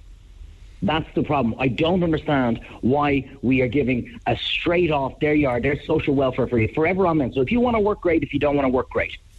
It, do, it makes absolutely no sense. Give it four, eight weeks or something like that, because ultimately, here's what happens, which is exactly what we're seeing. So that's why I said, like, uh, you're probably getting texts coming in. Here's this lunatic giving out and moaning again ultimately it's follow the money and who pays for it. And the reality is I'm paying for it, you're paying for it, and every single person here listening is paying for it because now the min and it's not just the minimum wage that goes up, Neil, because let's just say make it very easy. Minimum wage is ten euro an hour and the next level I have up or in a shop or a restaurant or cafe or hairdressers is on twelve euro. So the person who goes from ten to twelve, all of a sudden the person who's on twelve says, Hang on a second, I'm much more experienced. I've much better qualifications. Mm. I want 14. So the guy who's on 14 says, well, if the 12 guys coming to 14, well, I'm definitely going to 18 because that's how it works. So it's the knock-on effect. Mm. And nobody minds paying, as I said at the start, I would gladly pay everybody 50 euro an hour. But with that comes a cost and comes a price. Well, and that I... means a, a, steak or a breast of chicken is now 100 euro, or a glass of wine is now, and you're going to see pints are going to be seven euro. We give out of our Temple Bar charging ten euro. We're, we're, pints are going to be seven euro across every town in this country be, before the end of this year. Because if you want to increase those costs, those minimum wage, there's no problem. And by the way, we're the only country in the world that will, to curb inflation, we are going to put the cost of doing business up just think about how insane that but is. you see, from the but from a hu- I know that, but from a human aspect, right? Even at twelve euro seventy, which will be the new minimum wage in January, it's still two euro and ten cent below the living wage. This is the figure that's been deemed acceptable for people to live in some kind of comfort and safety. So you you I, can't just, particularly in hospitality, with all due respect, it's not the greatest payer in the world. So you know, like, well, what do you do if you don't put the minimum wage up? I'm going to correct you on that. There are head chefs, and you'll have chefs texting in. There's no way. I'm telling you right now, there are head chefs in four, five star large hotels that are on a six figure sum. There are restaurant managers in big hotels that are making 40, 50, 60 grand a year. They're the exception, Paul, though. That wouldn't no, be the no, case no, in a small exception. restaurant or a deli, for instance. Yeah, yeah, but look, if, if we continuously look to throw money at a problem to solve that problem, then the money is not the issue. We got to solve the actual problem. So why has the cost of living gone up? It's gone up because this world government came up with a great idea to shut us all down for two years. Why is rent so expensive? Because global governments have turned around and given accommodation to people coming into this country as opposed to our own. So it's 1,500 euro to 2,000 euro a month if you're lucky to find the accommodation. So in order for it to pay all this that they're saying the cost of living has gone up, well then we're just going to put up the cost of wages. And yeah. we're just going to have the spin on effect. And how do I know this is true, Neil? Because I know everyone's listening, well, this guy's mad. How do I know what I'm saying is true? Is because it's what we've done for the last 50, 60 years. Minimum wage has to go up. That will solve everything. It solved nothing. In 12 months' time, we're going to say has to go up again because inflation's gone up again. It has to go up again because to go out for dinner is now 200 euro for two people as opposed to six. Ah, yeah, but that, those euro. figures you're plucking, you're plucking from the sky. It, like it will never yeah, well, be. In fairness, I, in fairness, at least I pluck them from the sky. The government bend over and pick it out of each other's holes when they come up with their figures. Yeah, well, so at least I'm finding, I'm looking at something that we can all see. But you haven't come up you, with a solution to help people to uh, make better. Make, I, no, no, that's because you haven't asked me. So I'll give you the solution. So the solution is very, very simple. So instead of taxing anyone who's on the minimum wage, all of a sudden we don't. Now, listen to what I'm saying here. So, who's taking the hit? Well, the government is taking the hit, but that's not going to happen. So, everybody is removed from universal social charge. Everybody is removed from PRSI, so that your gross salary now equals your net salary straight away. I've just given more money into every person who's on a minimum wage in this country than what they'll get out of this wage increase that they're talking about. But so the- I've given you your solution. Okay, But the so- reason why they won't do it is because it's going to cost the state to do that. Okay, And so the min- so position to do anything in and around minimum wage, a forty-hour week, you know, should be tax-free. Hundred percent. But why not? I, I just solved the problem. Here's another mad, another mad idea as to how we'll do it. And you still say, well, that's still not enough. Paul. Well, here's what we'll do. The government is going to in- incentivize every business who has somebody on a minimum wage, and we can make it very easy so they have to been on that wage for the last two, three years. You can't just drop people's salaries. We're going to give you a grant of fifty euro to the employer to pass directly to the employee. So there's an extra 50 euro given straight away to them. Okay, a couple of But they won't do alternatives. Yeah, yeah. yeah. Can I ask it's not an alternative. It's, ha- it's a solution that a government will never do because ultimately what they're doing is increasing tax revenue. They don't give a damn if you're on 12 quid an hour. They don't give a damn if you're on 50 quid an hour. All they look at is, can I balance my books on budget day? And that's exactly what they've done right now. We have to find, you said 2 billion, it was actually 4 billion that they came out with the cost of refugees in this country for this year. So they have to find that from somewhere. So let's put VAT up. Let's put excise duty back on. But you're blaming, on- on- some on would fuel. call that racist to be blaming refugees or asylum seekers. see, so, so, I mean, Neil, if you were to call me black, that's great. You can call me black, but I'm not. I'm white. So you can call me racist all you want, but I'm not. Ask my black friends. Ask my friends that come from all different parts of the world. Ask the people that work with us inside in the restaurant. I'm far from racist. I am possibly a dying breed who's just calling a spade a spade. But at the end of the but you what- are saying if it is four billion that's been allocated for the budget, it shouldn't be spent. Are you saying we should close the borders, take no more, ask people to leave, stop paying? Well, I tell you what, I'll ask, I'll answer your question with a question. If we think it's acceptable to bring in more people into the country and put them in tents in fields, if we think that's okay, then by all means keep bringing them in. If we think it's okay to bring people into a country to take up more tourist accommodation, to destroy the high street business and the high street trade, if we think that's okay, then by all means bring them in. If we think it's okay that somebody showed their passport and documentation in France, in Ukraine, in Azerbaijan, or Timbuktu, but can get into Dublin Airport and go, oops, I've mysteriously lost it I know, I know. and we think that's okay, then by all means bring them in. So don't point the finger at the person who's actually showing the actual problem. Point the finger at these morons up in Leinster House that are facilitating and creating these problems. That's the issue. And we all get one chance, and remember, very important, when it comes to the day of voting, there isn't a camera and there isn't a microphone and there's nobody looking at you in the ballot box. And these people need to be taught one lesson and one lesson only in the next general election. Stop taking the piss out of the people of Ireland because we are sick and tired of it. All right, appreciate the um, contribution as always, Paul. Let's see what the public make of our conversation. Paul Treyvaud, owner of Treyvaud's Restaurant in Killarney. Text 0868 104 106. Your thoughts, um, particularly if you're impassioned on the topic, you can always pick up the phone on 0818 104 106. There were a lot of texts from yesterday with regards to issues surrounding uh, the budget. While I feel for St Vincent de Paul and penny dinners, uh, they do help a lot of people, but a lot of elderly people do not get help because they're too proud to contact the agencies. Um, the agencies should be contacting the elderly and asking what they need. They should start the conversation. Actually, Paddy O'Brien said that on the air yesterday morning as well, that they are slow to look for help. Um, how much will a bag of coal go up with the increase in the carbon tax? Uh, all the budget baloney and the price of coal has nearly doubled since the Greens came into power. Shame on them. Uh, a lot of people saying, I got 12 euro from the crowd in Dublin. I was born here. I worked here. After the death of my husband 28 years ago, I worked for all of the stamps from my pension. Why are the Ukrainian refugees of pension age getting an Irish pension? Why were they given a PPS number? Perhaps if Leo and Micheál weren't striving to be the best boys in Europe, Ireland and Germany are the top two countries who pay refugees the highest, Ireland and Germany. It's a joke, the size of Germany compared to us, small Ireland of Ireland. This has to stop. We need to stop supporting this war. War can end when peacemaking begins. And there's those and lots more besides. Text 0868 104 106. We'll come back to this. Call the Neil Prendeville Show now. 0818 104 106. Red FM. Okay, so in, in, indirectly, we're looking at different aspects of the budget. Uh, as we talk about, say, for instance, uh, the minimum wage going up to twelve euro seventy, the impact it will have on hospitality, and the cost of going out for a plate of food or a pint or a burger, whatever the case may be.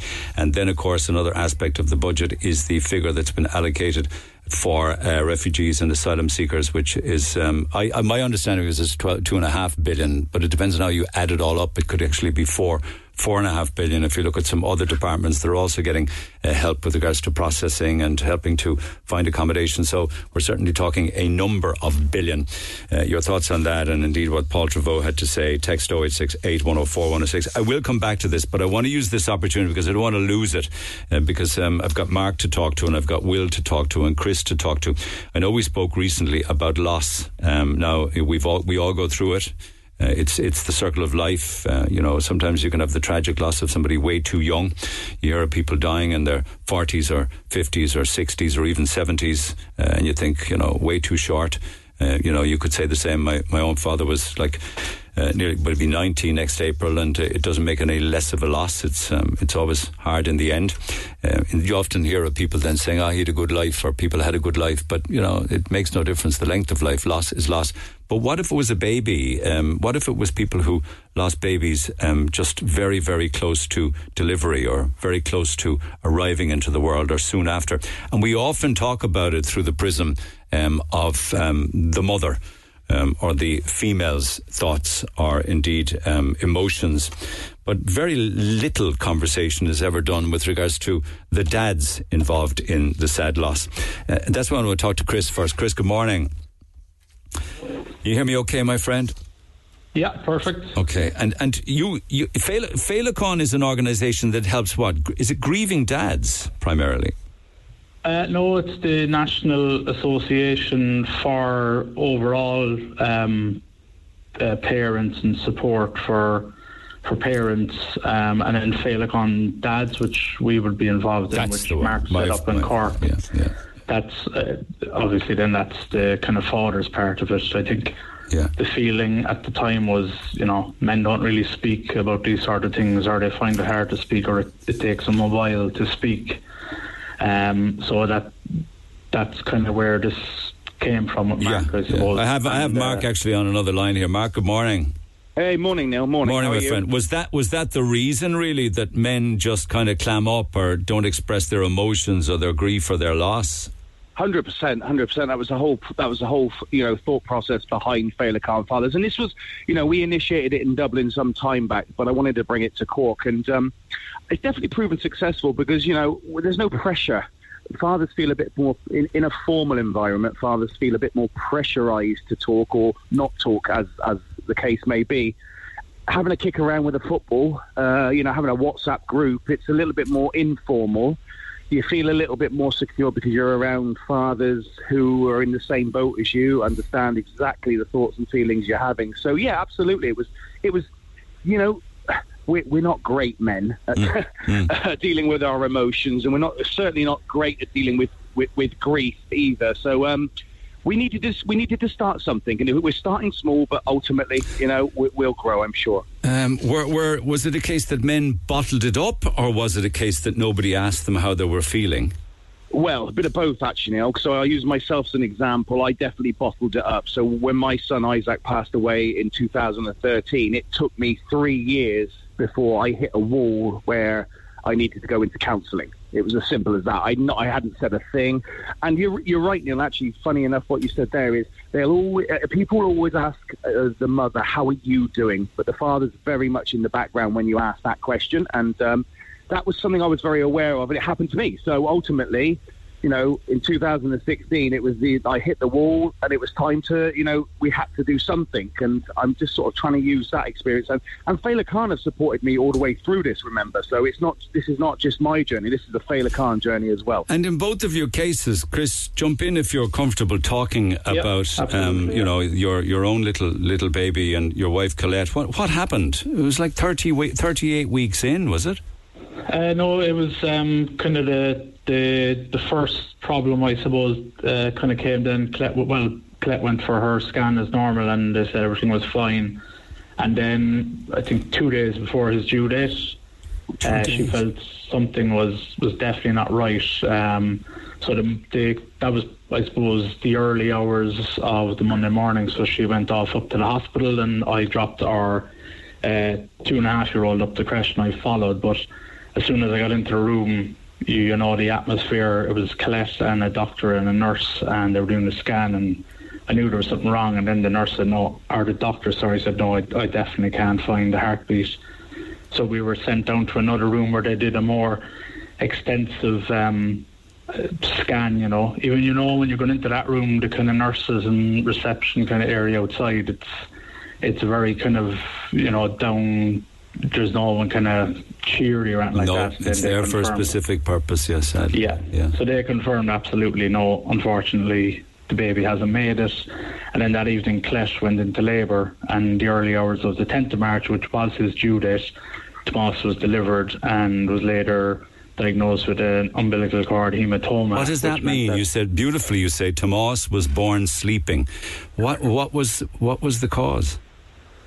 Basically, um, the, the um, umbilical cord starts to kind of swell up and slowly closes. So obviously that's that was his life support, um, and it wasn't picked up on any of the scans. So it it stopped everything going to him, I suppose. Um, how long it was there, we're not sure, but he was absolutely fully formed. He was a nice, you know, good size of a baby, that sort of. And how um, did you feel? No disrespect to Colette now, or indeed Mark's Yeah, partner, but how, how yeah. did you feel?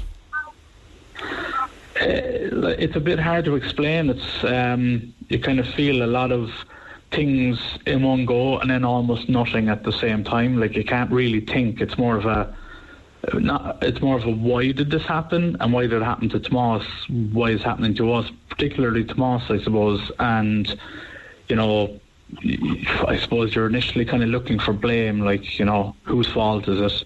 Um, You know, who who caused this for us? And some things just happen, um, and then you just can't think at all. Which is where Féileacáin and there's another charity called Now I Lay Me Down to Sleep come in. They, this photographer Jane Thomas, so she came out to our house later on and took family photos of the four of us, um, which we have up. Uh, she fantastic photos. You you would looking at them, they look like a, a happy family scene, you know, which obviously they aren't. But she was able to pick the moments to do it. So we have those photos up at home, and then with Féileacáin, because you're not thinking straight.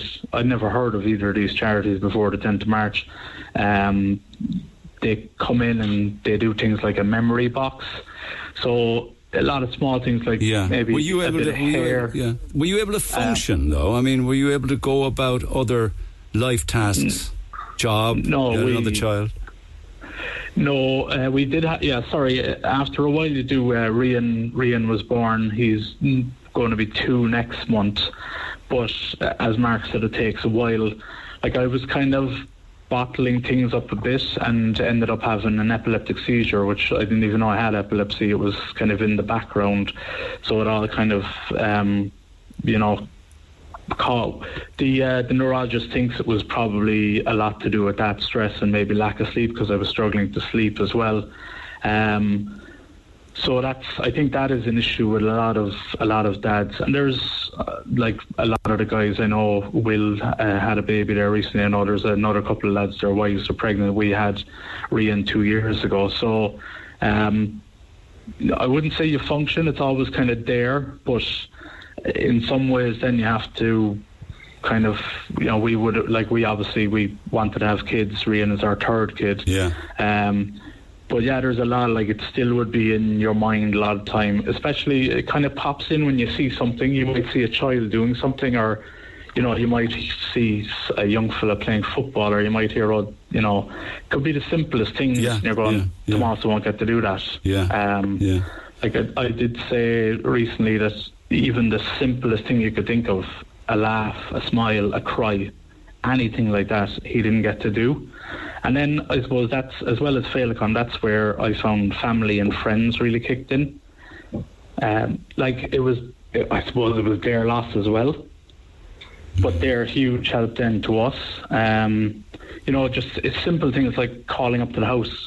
Um, maybe you know, will we go for a bite to eat? Do you want to go for a walk somewhere? Like obviously I can't drive because of epilepsy, but people would come up and you know go off somewhere to do might be a training or a walk, and that's you know recently one of the lads called up and we went into Turner's Cross. You know this sort of thing. So that's just kind Men, of are men, men are getting better then, are they? Reaching out and saying, How are you doing?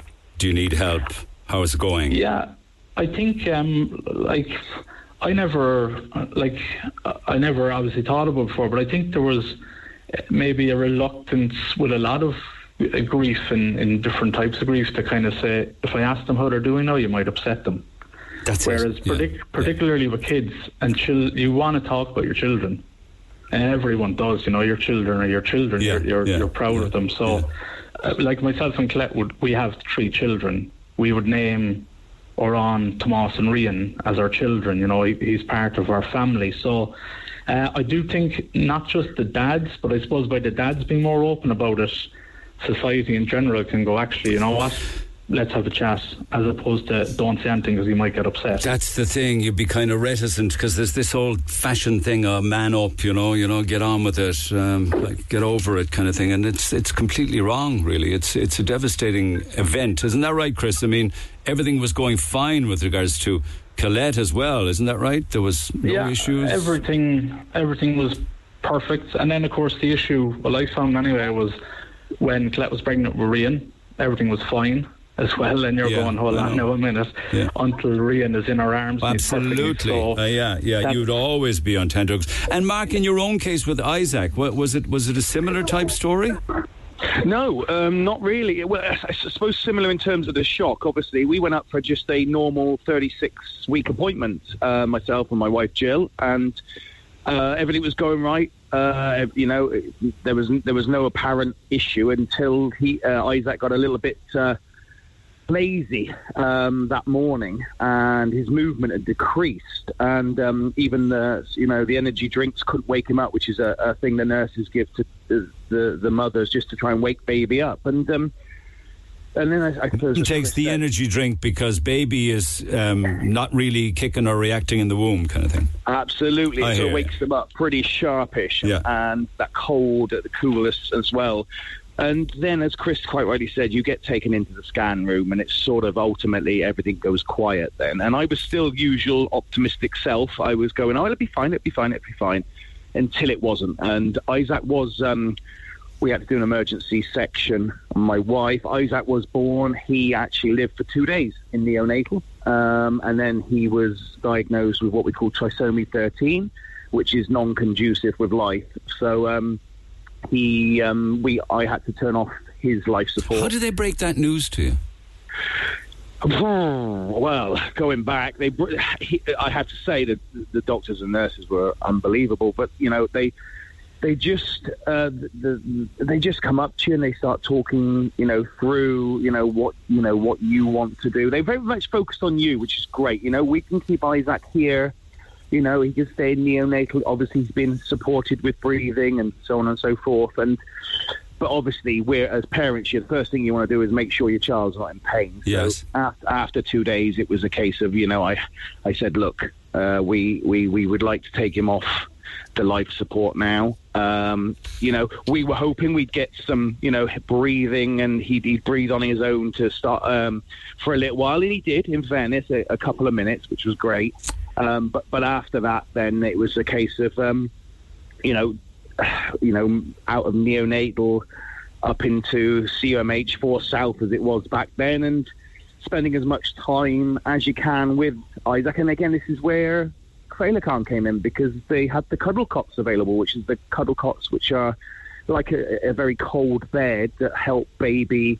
And this is horrible, but it's help preserve baby. If, I you, if know, you want, I you know, I, I what don't. It's not not a great word there, but you No, know. but I think people people understand what you're saying. But the fact of you having to make the decision to switch off life support, that's heartbreaking to hear. You know, that's Oh, it was incredible, and one of the one of the one of the the greatest things I remember the neonatal nurse coming up to me, and I remember you know it was 7 p.m. on the 6th of April 2013, and we said seven o'clock. We had that in our heads, and they removed his um, breathing apparatus, and at that point he gave me a smile, and it was the only smile he gave.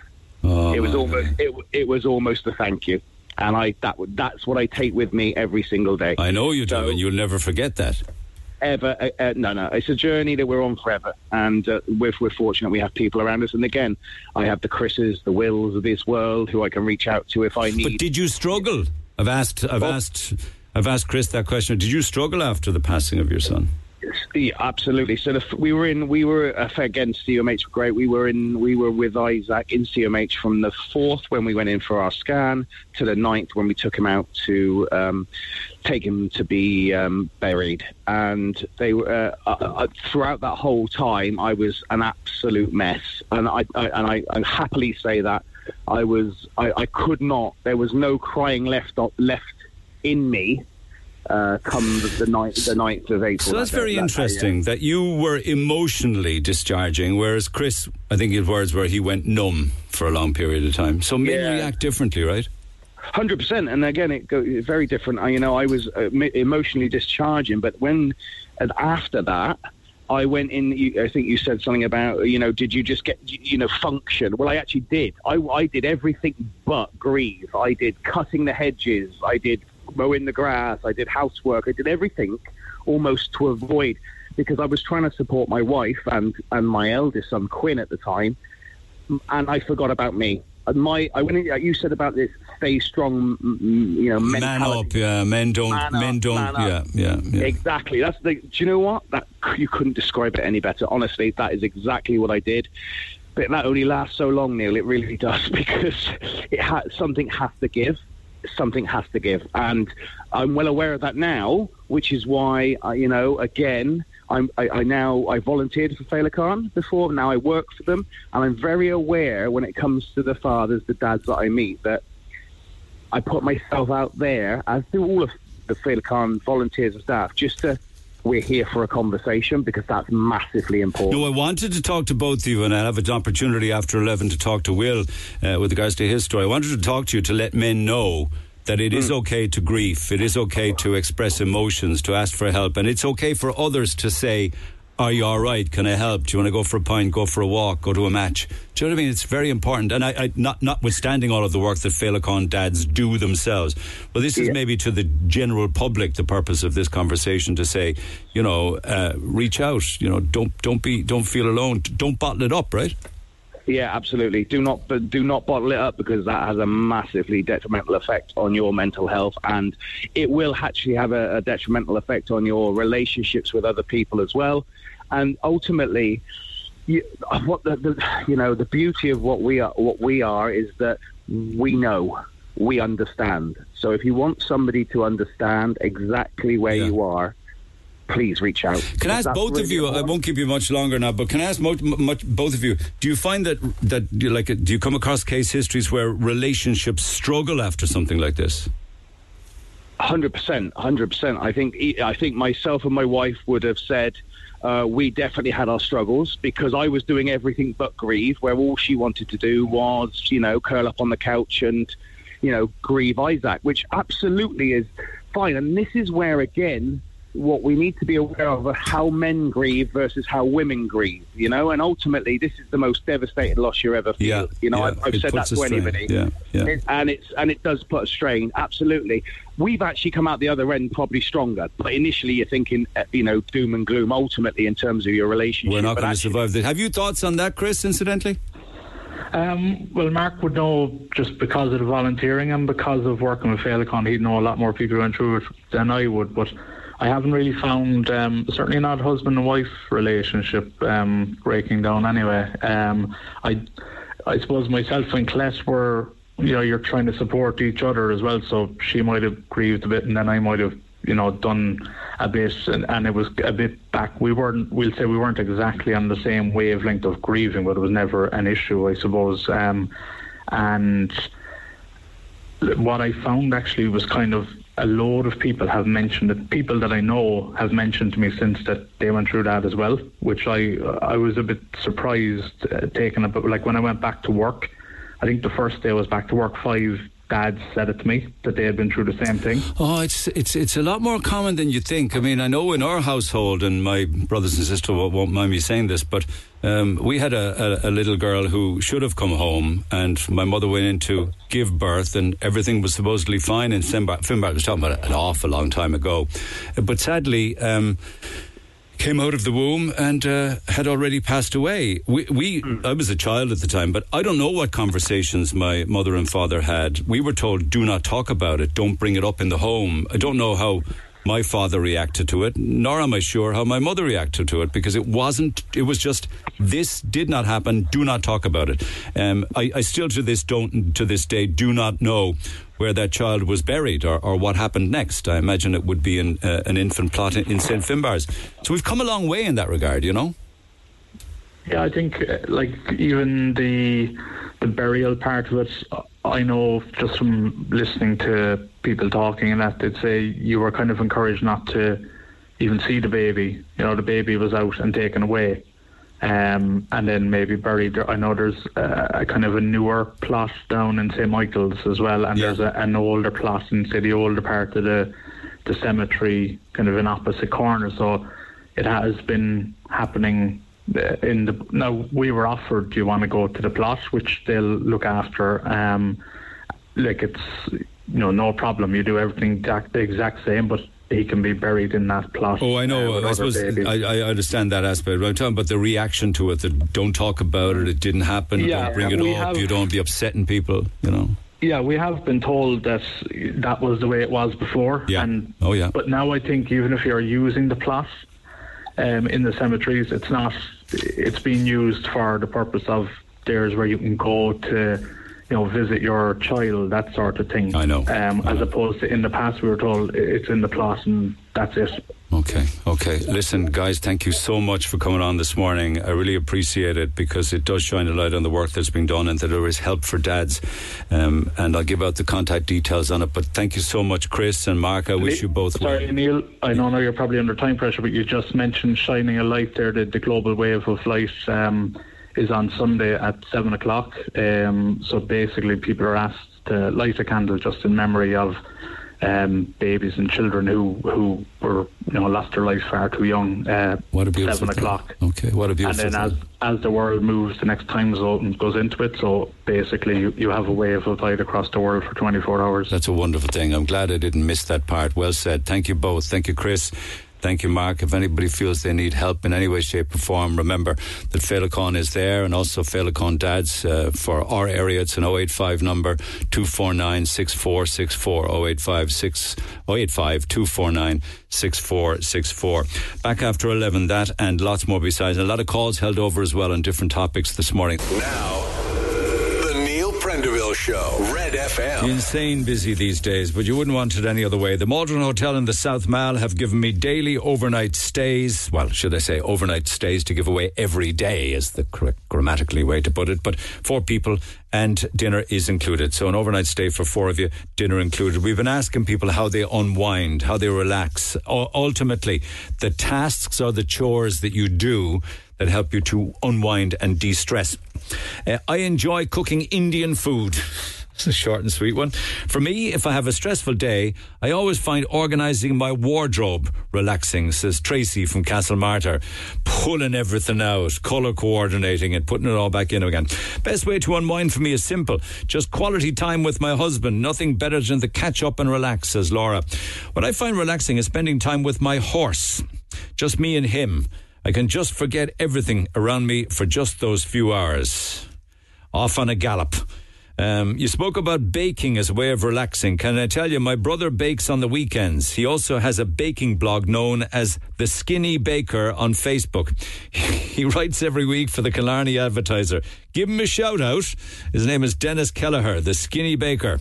Check him out. I love clearing the ashes out of the fire. I hate that job. We have an open fire in Portmagee. I, I love putting everything into it and lighting it and messing with it, but I hate cleaning it out. I love cleaning the ashes out of the fire the day after lighting it and then polishing the fireplace to bring it, back to its shiny black colour. The mixture of ash and polish smell is unreal. Now that's the kind of text that I'm looking for with regards to doing some chore that helps you unwind. Because I would just avoid that like the plague. I'd like to do a bit of crochet or solve puzzles. I like to look at items and re- recreate things that I see in crochet form. And one more. The thing I do to relax is to go stargazing in the back garden, weather permitting. I would gladly sit in the pitch dark on my recliner in the flat out position with a blanket, if it's cool, and a flask of tea. I'd have binoculars, but it's actually better sometimes without them. The things you see whizzing around the sky at night, Neil, are unbelievable. From shooting stars to satellites and other weird things. And to top it off, I might have a bit of company in the form of hedgehogs and mice mooching through the garden and bats zipping round catching moths. I know you were looking for funny stories, but uh, I know not necessarily funny stories. That's a very that's a very entertaining text. But with the fresh air and the twinkling stars, it's great for emptying your head of the hustle and bustle of life. I see I feel so much better after a few hours of stargazing, and actually I get a good night's sleep. Thank you for that. That's another award winning contribution. Text 0868 104 106. Calls on the way. Get it off your chest. Call Neil Prendeville now on 0818 104 106. Red FM. Tomorrow morning, uh, fingers crossed everything will be okay. Micheál Martin will be in studio just after the 9 o'clock news. If you have a question for the Taoiseach, then you can either text it to 0868 104 106 or email neil at redfm.ie. If you have a question, contribution, or a comment to make, get in touch. Text 0868 104 106. Email neil at redfm.ie. Certainly, I have a few questions myself, and amongst them will be uh, our conversations this morning surrounding the event centre and issues like that. But I want your contributions, so get involved in that one. Uh, you control the narrative. Uh, can I just say, I was chatting earlier on with Chris and Mark with regards to the, uh, you know, processing uh, the loss of a child. Um, and um, it, it is also reminding us that there is help for men, for dads out there because all too often, to some extent, perhaps dads are forgotten or that they don't communicate or that they don't open up, and that's what Féileacáin support is there for 085 Can I just have a quick chat with Will, if you don't mind? I didn't get to him before 11, but I want him to tell us about little baby Hope. Will, good morning. Um, my apologies. I don't seem to have him on the. Was there a line for that, or will I come? Okay, all right, okay. I will come back to him. I think that line dropped, so I, I won't forget about him. I promise you that. We'll come back to it. Let me just go to other matters then. Oh, this is a bizarre story, actually. Absolutely bizarre. You have to ask yourself who's watching and what do they know about us. Claire, good morning. Good morning, Neil. How are you? I'm well. Um, the world that we live in. Tell us about the who's letter. watching us? I heard you saying who's watching us. Yeah, Big Brother. Yeah. What happened? I was here on Monday morning and got a letter from the Revenue Commissioners about the vacant homes tax. And I was looking at it saying, what is this about? They have defined my family home where I live here now. Yeah, I live alone. I'm widowed. I'm a pensioner. I live alone. My electricity usage is low. So they have decided that I and 25,000 others in the country are probably liable for the vacant home tax because I'm using low electricity. They're getting their information from the ESB networks. What's low now? What would you describe as being low electricity? I, I have very low usage of electricity. My house is very, it's a terraced house. It's very well insulated. I just use the normal fridge, washing machine, stuff like that. Do you have a BER rating on it? A B- B3. No, that's very impressive. Yeah. Did you get work done to it or something? No, it was that when I moved in here. Lucky you. Is it an old house? It's an old house, but I had been insulated. Somebody did a job in it because old houses like that could have had a BER rating of an F. Ex- I know exactly. I moved. I downsized when my husband died five years ago. Good choice of place with the BER rating. Yeah. Like, so you. So what do you So use? I, I use the normal things. I have electric cooking. I'm only cooking for myself. I have a fridge freezer. I have a washing machine. I have a Hoover, a microwave, a kettle. You know the usual. TV. but what about heat? That's gas. Ah, so your electricity will be doing cheap, particularly. And have you a smart meter and tariff plans and all that kind of thing? I have a I have a smart meter, but I refuse to turn it on. Why? Because smart meter for me would put up my electricity costs. Not if you use there are different tariffs for different parts of the day. I know I'm going There off on a are, but- tangent, but Yeah, there are at that stage, but I'm only cooking for myself. I'm not cooking for a family. I'm not facilitating anyone else. I don't have any family here. Both my kids live abroad. okay. So what would a typical two monthly electricity bill be My last one was 90 something euro. for two months? Yeah. And would that be an average two monthly bill all year? Well, it would be a bit higher in the winter. But so you see, how I then? think- Did, yeah, go on. I'll tell you exactly what it is. Like I said, my kids live abroad. I went go and visit them for a few weeks at a time. You know, Yeah. So there's like no I have one in North America and one in Asia. There will be no electricity for four weeks and maybe another three weeks, or you know, whenever I might go. Like I will go away for Christmas or whenever. Yeah, I know. Like last Christmas, I went away for a month. There was no electricity, no gas being used. So therefore, it brings my bills right down. So at some stage they- then you got a Mhm. bill. Did you get a bill from revenue? I got a letter to saying data available to revenue indicates that you may be liable to this tax. They got You're that one. Right. to. Mhm. They got that one badly wrong. Yeah, you are required to confirm if your property is liable by the 7th of November. Now, I was able to go on to revenue. I was able to say, no, this is my primary thing. I rang the LPT. They said, oh, there's 25,000 of those going out. And I read now on the business post, there's another 65,000 letters due to go out to people with low electricity use. But the, just because they have low electricity use, shouldn't dictate that they get a letter saying that they're vacant homes. Exactly. I mean, that's an is what I'm invasion of to say. privacy. Yeah. And what about the GDP thing? thing? GDPR, yeah, yeah. That's it, yeah. Why are That the my- ESB or Electric Ireland? Who, who, who are you with?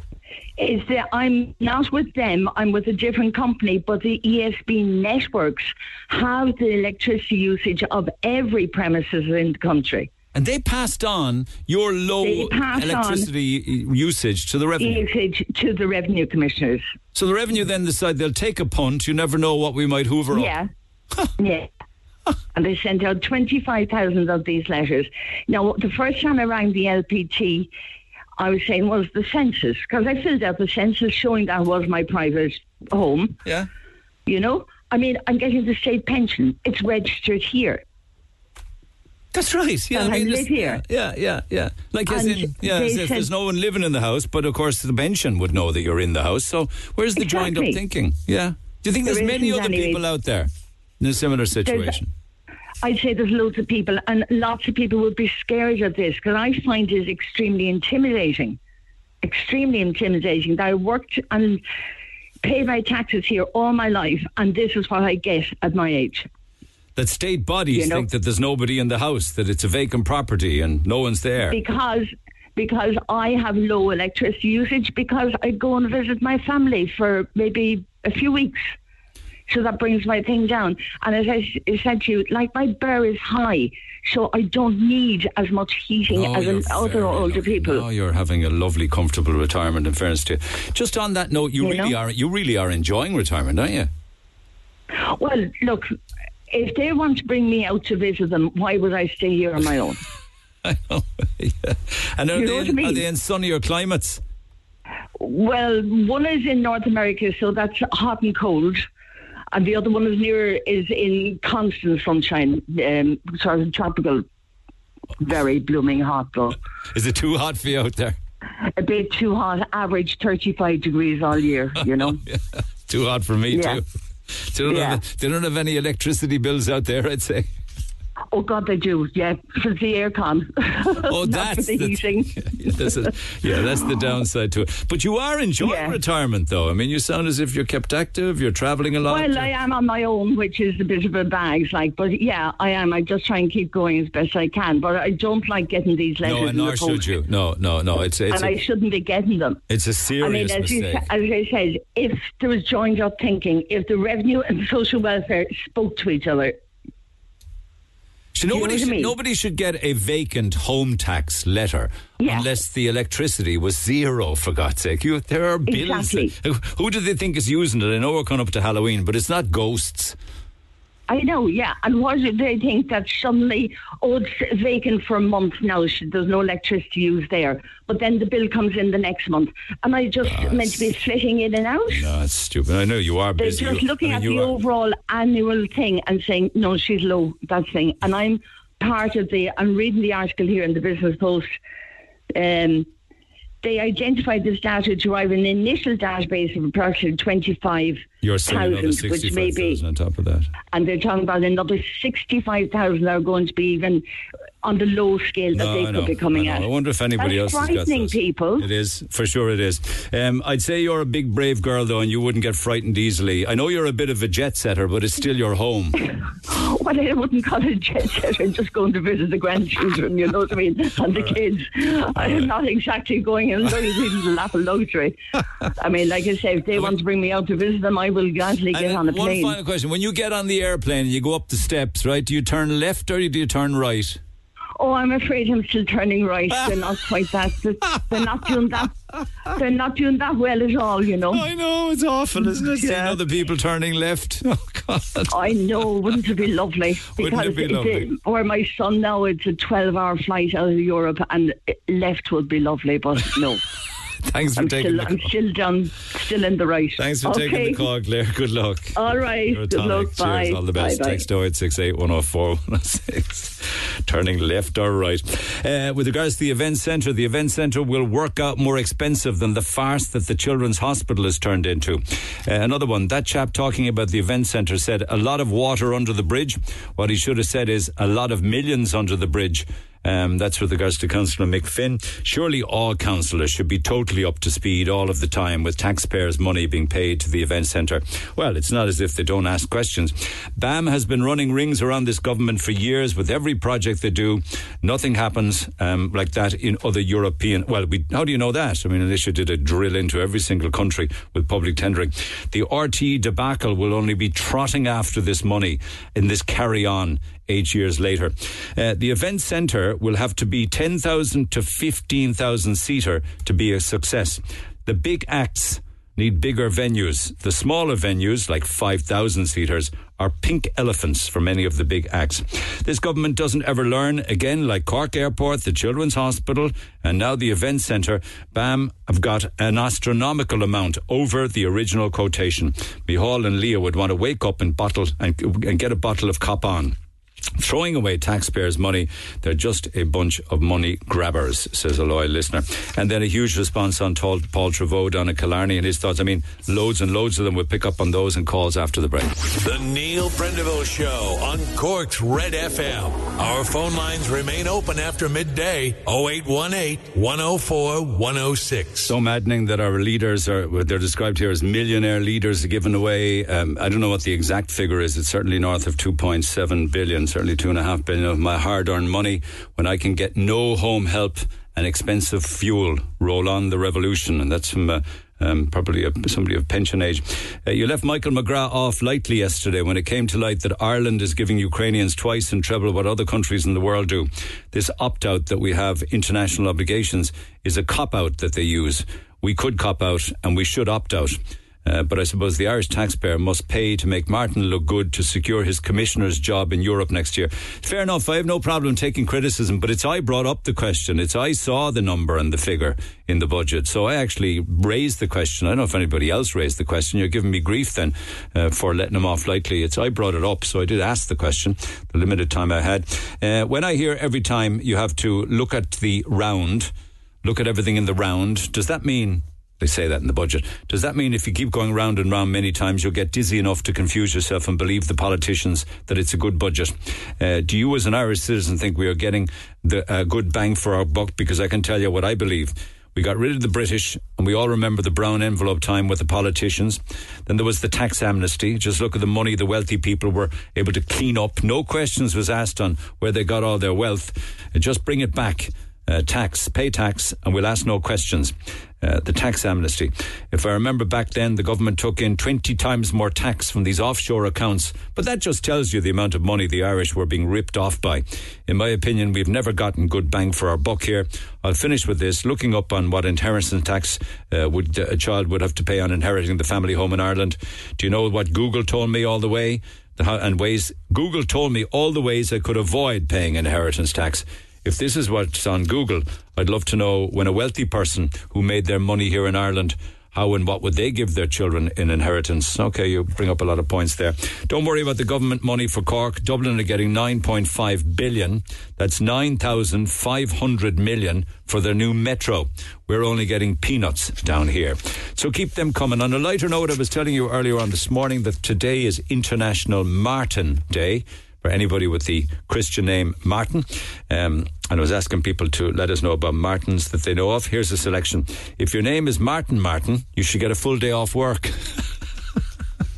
there any Martin Martins out there? What about Martin Cahill, lads?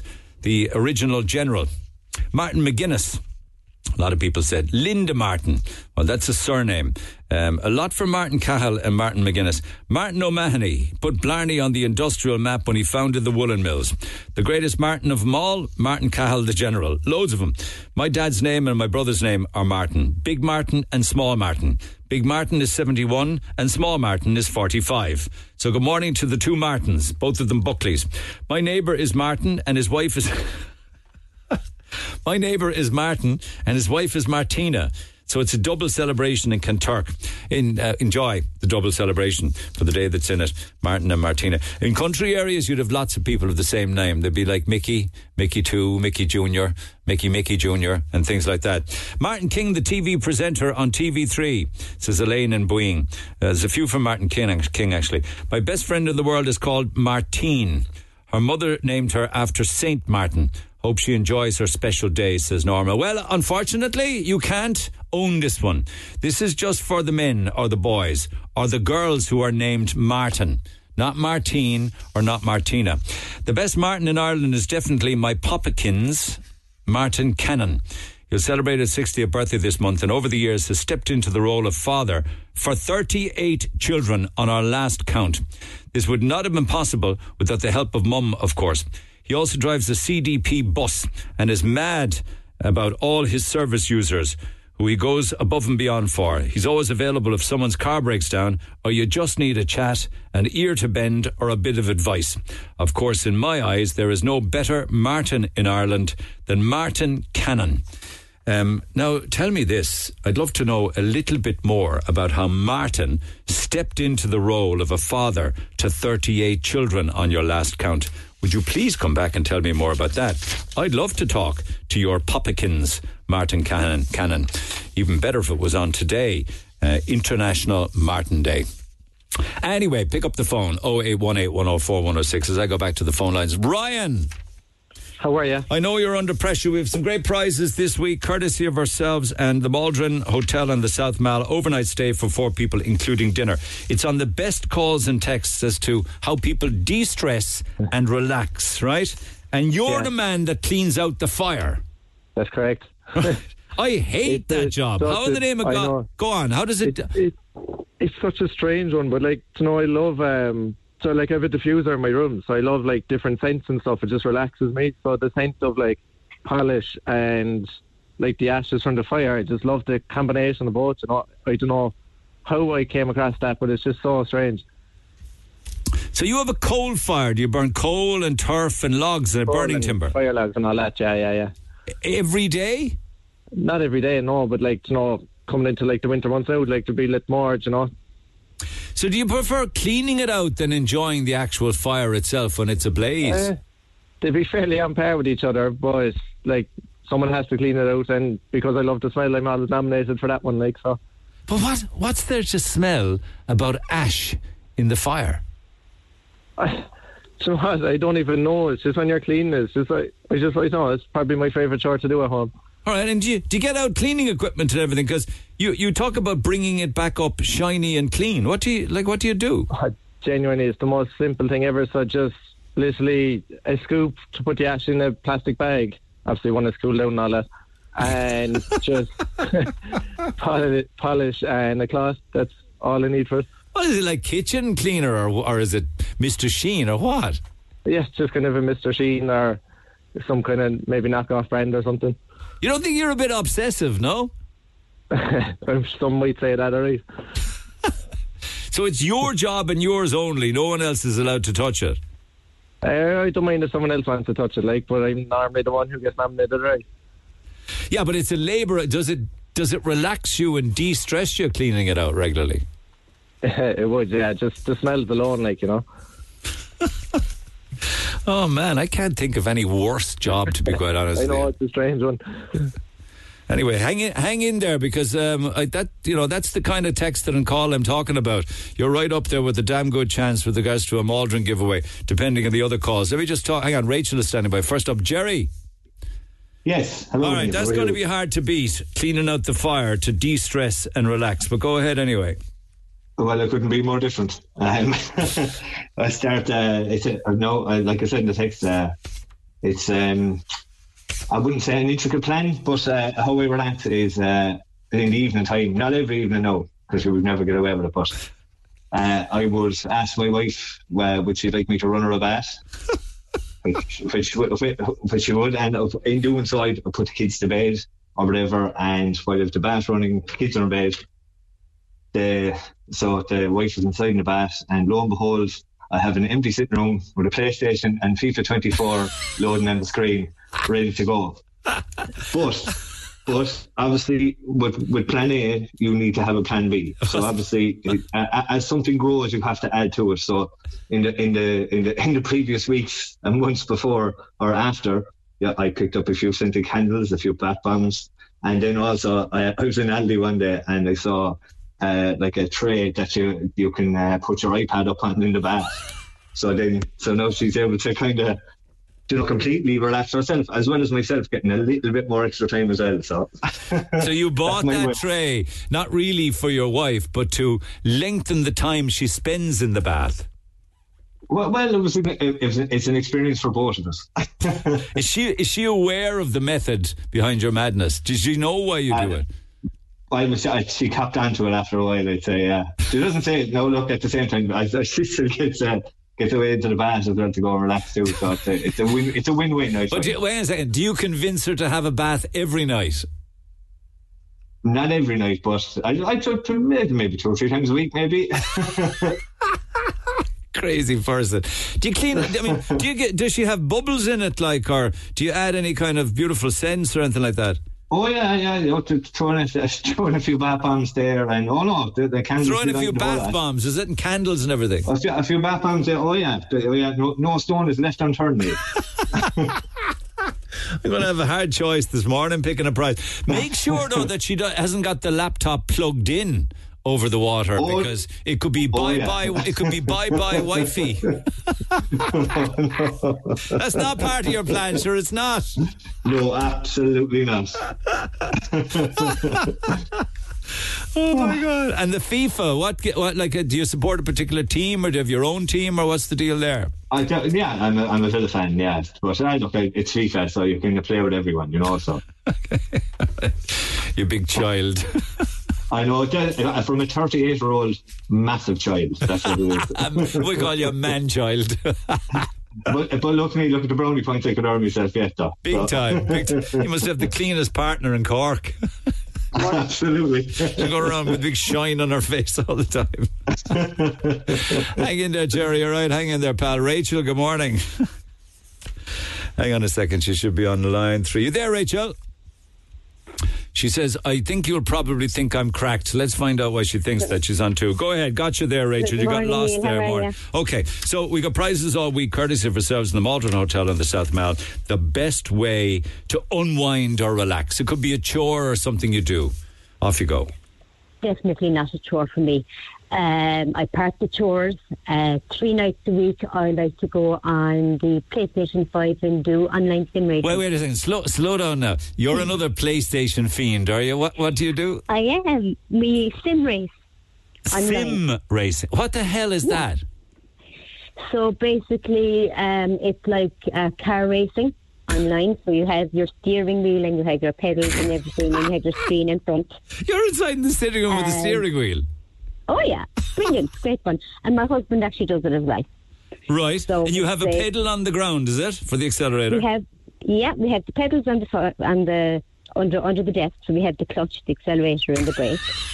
And then we have the steering wheel then on the desk that's attached to the desk, and then we have the 42 inch screen then in front of that. And what's on the screen? The the road? Is it the track? The the track, yeah.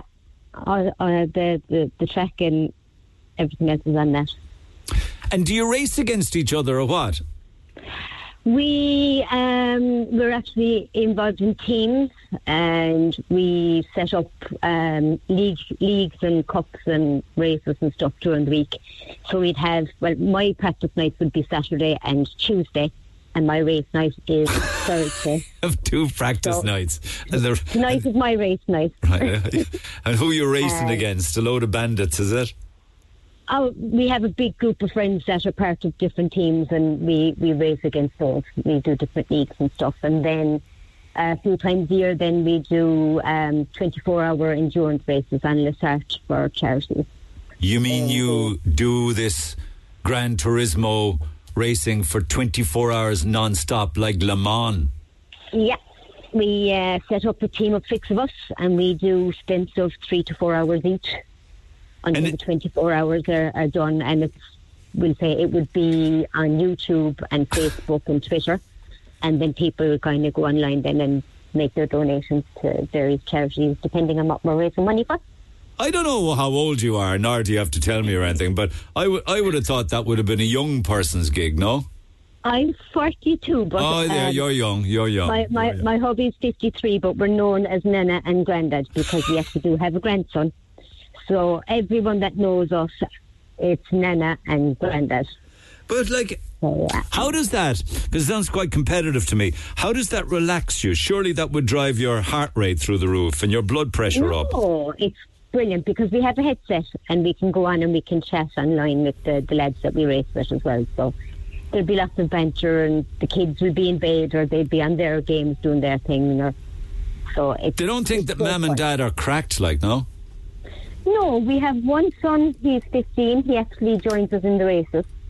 Um, and then my eldest son, who's doing his college work, and then I have a nine-year-old who likes to do a bit of racing herself as well. So it's kind of like a family event some days. Have you ever done the real thing though? No. I've been in a rally car as a passenger, but I actually haven't been behind the wheel to do it professionally. And the passenger in the rally car did that relax you? It was I was glued to my seat, but I enjoyed it. The buzz was absolutely brilliant. And do you ever win? I am. I'm actually in fifth place in the overall now at the moment, so I'm still I'm in the top ten. I've played you. I've played it's, it's nice to do. It's it's it's our relaxed hmm. night. It's something we can do together because we can't. My husband has a lot of health issues, so we can't plan because we to go places because we don't know what way he'll be. So I know, yeah, yeah. But he can always you can always make it to the steering wheel in the accelerator, like in the forty-two inch screen. I've I have a lunatic that works as part of my team, and he's off to the Sim Expo tomorrow, somewhere in Germany. Oh, nice after Nordschleife. Huh? After the Nordschleife. Uh, yeah, well, Dortmund, but uh, but close enough. Yeah, it's it's Yeah. I, I can't explain it. Like it's just I got into it during the pandemic. I'm, I was going to say Rachel's woman after my own heart. Like you know, it's just. Why didn't you race each other? Well, yeah, actually, we we could set that Actually, up. I'm Yeah, going to send you my PSN number. and you Do. can join the first Ah, Yes, I lads! I want to see. This is like the Billie Jean King We'd tennis have to get we'd have to get Rachel in the Bobby studio and uh, get it set up inside the studio. You know, get a proper. We'll have to get the 42 inches to, to steering wheel. Like I have a full rig. Be my guest. I have a fu- Bring it all in full here, set up, it up, yeah. bring in Rachel, bring in your gear, bring on the race, lads. as soon as you're back from Expo, get it done. streaming online. Yeah, it's it's just that it's it's and the rate we do the same as Rachel's like 24 hours. There could be three of us doing eight Alright. eight hours and so like I could be up at two in the morning doing that kind And of what, stuff. What will you buy? Will you be buying kit over there now in Germany? I'd a new doing accelerator bit or something? of- new gear stick. I tell you, Neil, there's brake pedals over there that cost over a thousand euro. If you're fool enough I, to buy. it. well, yeah, I know it is It's- it's- crazy. it's into it now, The yeah. amount of money. Do you spend a lot of money at it, Rachel? No, no. Um, I'm a full-time carer, so I wouldn't have the big bucks to spend on it. But uh, today, it's something I'm kind of building up to that we can kind of get the full proper sim rig and. And do you, and do you, do you like you know like Super Mario and stuff like that, and uh, all these you know all these other heads like uh, Crash Bandicoot and everything? Can you pick out your own car, kind of thing? You can. You. Uh, What are you driving? Like a you- Fiat At 500 the moment, at, at the moment, I'm driving a Mazda 3. That's on a Thursday night. Wednesday night, then we do the well. The husband does the Volkswagen Polo, and if he's not well enough, I'll do that race. Um, Monday night we're doing the Fiat 500. Fiat 500. But for the, You park for the behind the 24 door. Hours, for the 24 hours, then we do the Super Formula. The what? So the Super Formula car. So you be yourself like a big, the a big Ferrari or a Porsche or a Maserati? Get a bit of style, woman. Rather, there's no no disrespect to Fiat 500 drivers. now, don't get me wrong. Why don't you get yourself a Formula One car We have. I have three, three of them. parked out in the garage? Is it? Yeah, the one in my head. so yeah. How would you fancy heading? How would you fancy taking your husband off to um, the Maldron Hotel on the South Mall?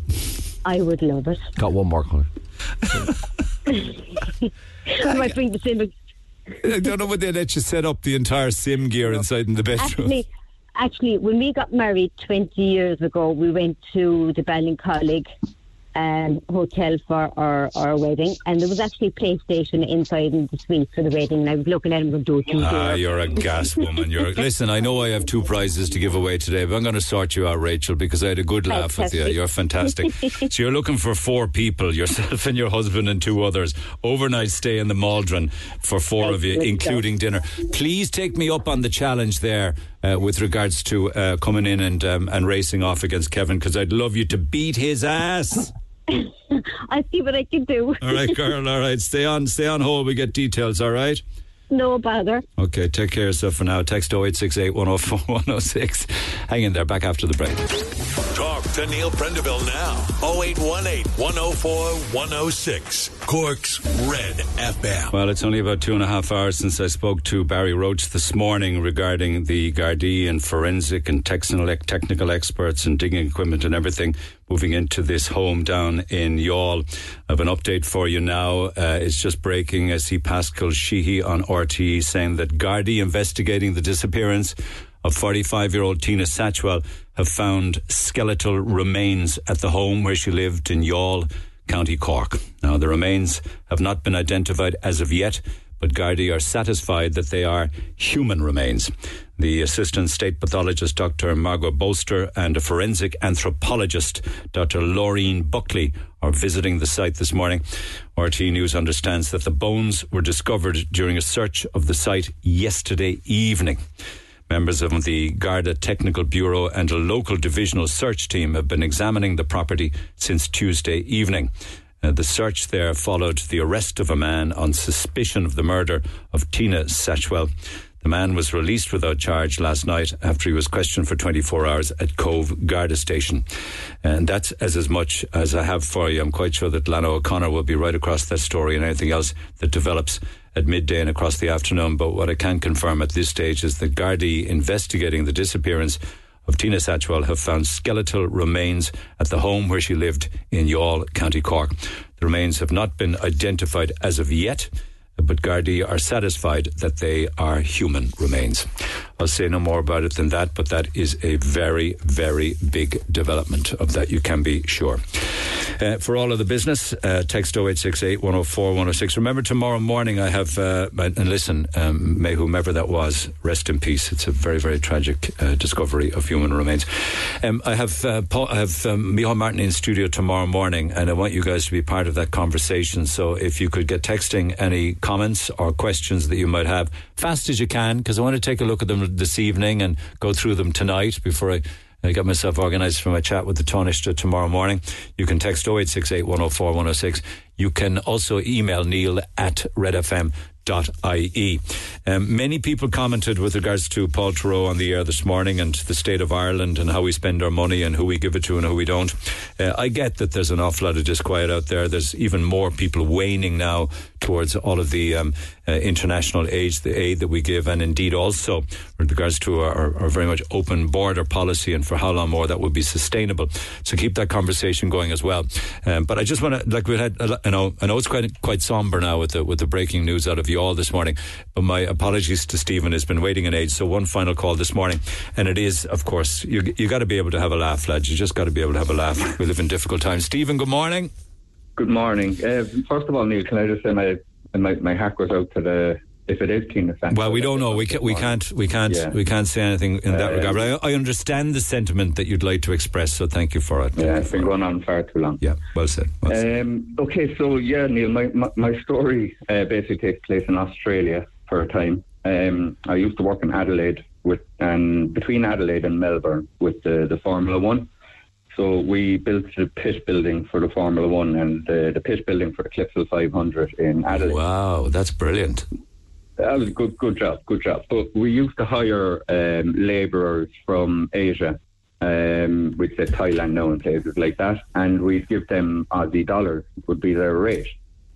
So I think the first week they started, uh, these three lads, um, two of them cut their left hand off with a consaw. What? And the third, yeah, and the third fella threw himself off the top story of the building Oh no! because because the, the compensation they would have gotten from Australian rates would have set their families up for life back home, which was uh, fairly horrific. So we were all kind of in shock. Um, the following week, then my boss gave me his uh, credit card, um, a big gold credit card with his name on it, so it, it wasn't a cheap one. He said, "Take your team out, have a laugh, um, and we'll see you after the weekend." So what he meant was take us out in Melbourne. Um, so five days later, we arrived back from Indonesia. Um, about ten thousand dollars spent on the credit card between the, the, the twenty of us, and um, yes, he, he wasn't even mad because he knew that we needed that after what we saw on site. Um, Here was I thinking you didn't have a job to go back to. You must have spent the 10 days, four days in Indonesia thinking, I'll make the most of this, I'm going to be sacked. But you know what? When, when I was over there, I could see the poverty. I could see the poverty, and uh, and it kind of made me understand um, what these people are thinking when they come to a country that pays them a lot more. Please explain to me, please explain to me why that misfortune took his own life. And none of them died. None of them died. One, uh, it was a three-story building, so one. Did he fall off it, or you say he threw No, he threw, he threw himself. Why? Why? Uh, because he'd have been out of work, he would have got compensation, and the compensation that he would have got under Aussie rates would have set his family back in Thailand. They would, he would have set, been set for life. What a sacrifice to make for your family. Such is the poverty of his native home. Exactly. yeah. It's, it's, it's a crazy um, state of mind to put yourself in. Oh my God, isn't it? It Uh, really puts things in perspective when somebody would do that, knowing that in spite of what happened to them, their family would be set up for life at home. Exactly, exactly. And then you mentioned to me, um, would I have a job to go back to? I was seriously considering not going back after what I saw. It was, uh, it was horrific. Oh my God! Um, thanks for thanks for that. It really puts things in perspective for those of us that, that but whinge about small, little inconsequential things. You know. But yeah, and so look, he gave us his card. So instead of the pub, we, we, we skipped the country and went on a holiday to Indonesia. Love it. He wasn't even that mad about it. Love it, love it. Thank you so much, Stephen. Uh, out of time, guys. We'll pick up the conversation in the morning, so do get involved. Uh, more of those. Um, we got two to give away tomorrow, actually, for the Maldron Hotel and the South Mall. And uh, some of you who've been on the air already, you're in the reckoning for it. But more calls and texts are welcome. Text 0868 104 106 as to how you relax and unwind and switch off, particularly if it's a chore that you like to do. Mind you, it would be hard to beat Rachel. It really would. Uh, in our sim racing, that was a fabulous call. Enjoy the stay in the Maldron, uh, Rachel. As to whether you'll get the whole rig into the hotel room, I do not know.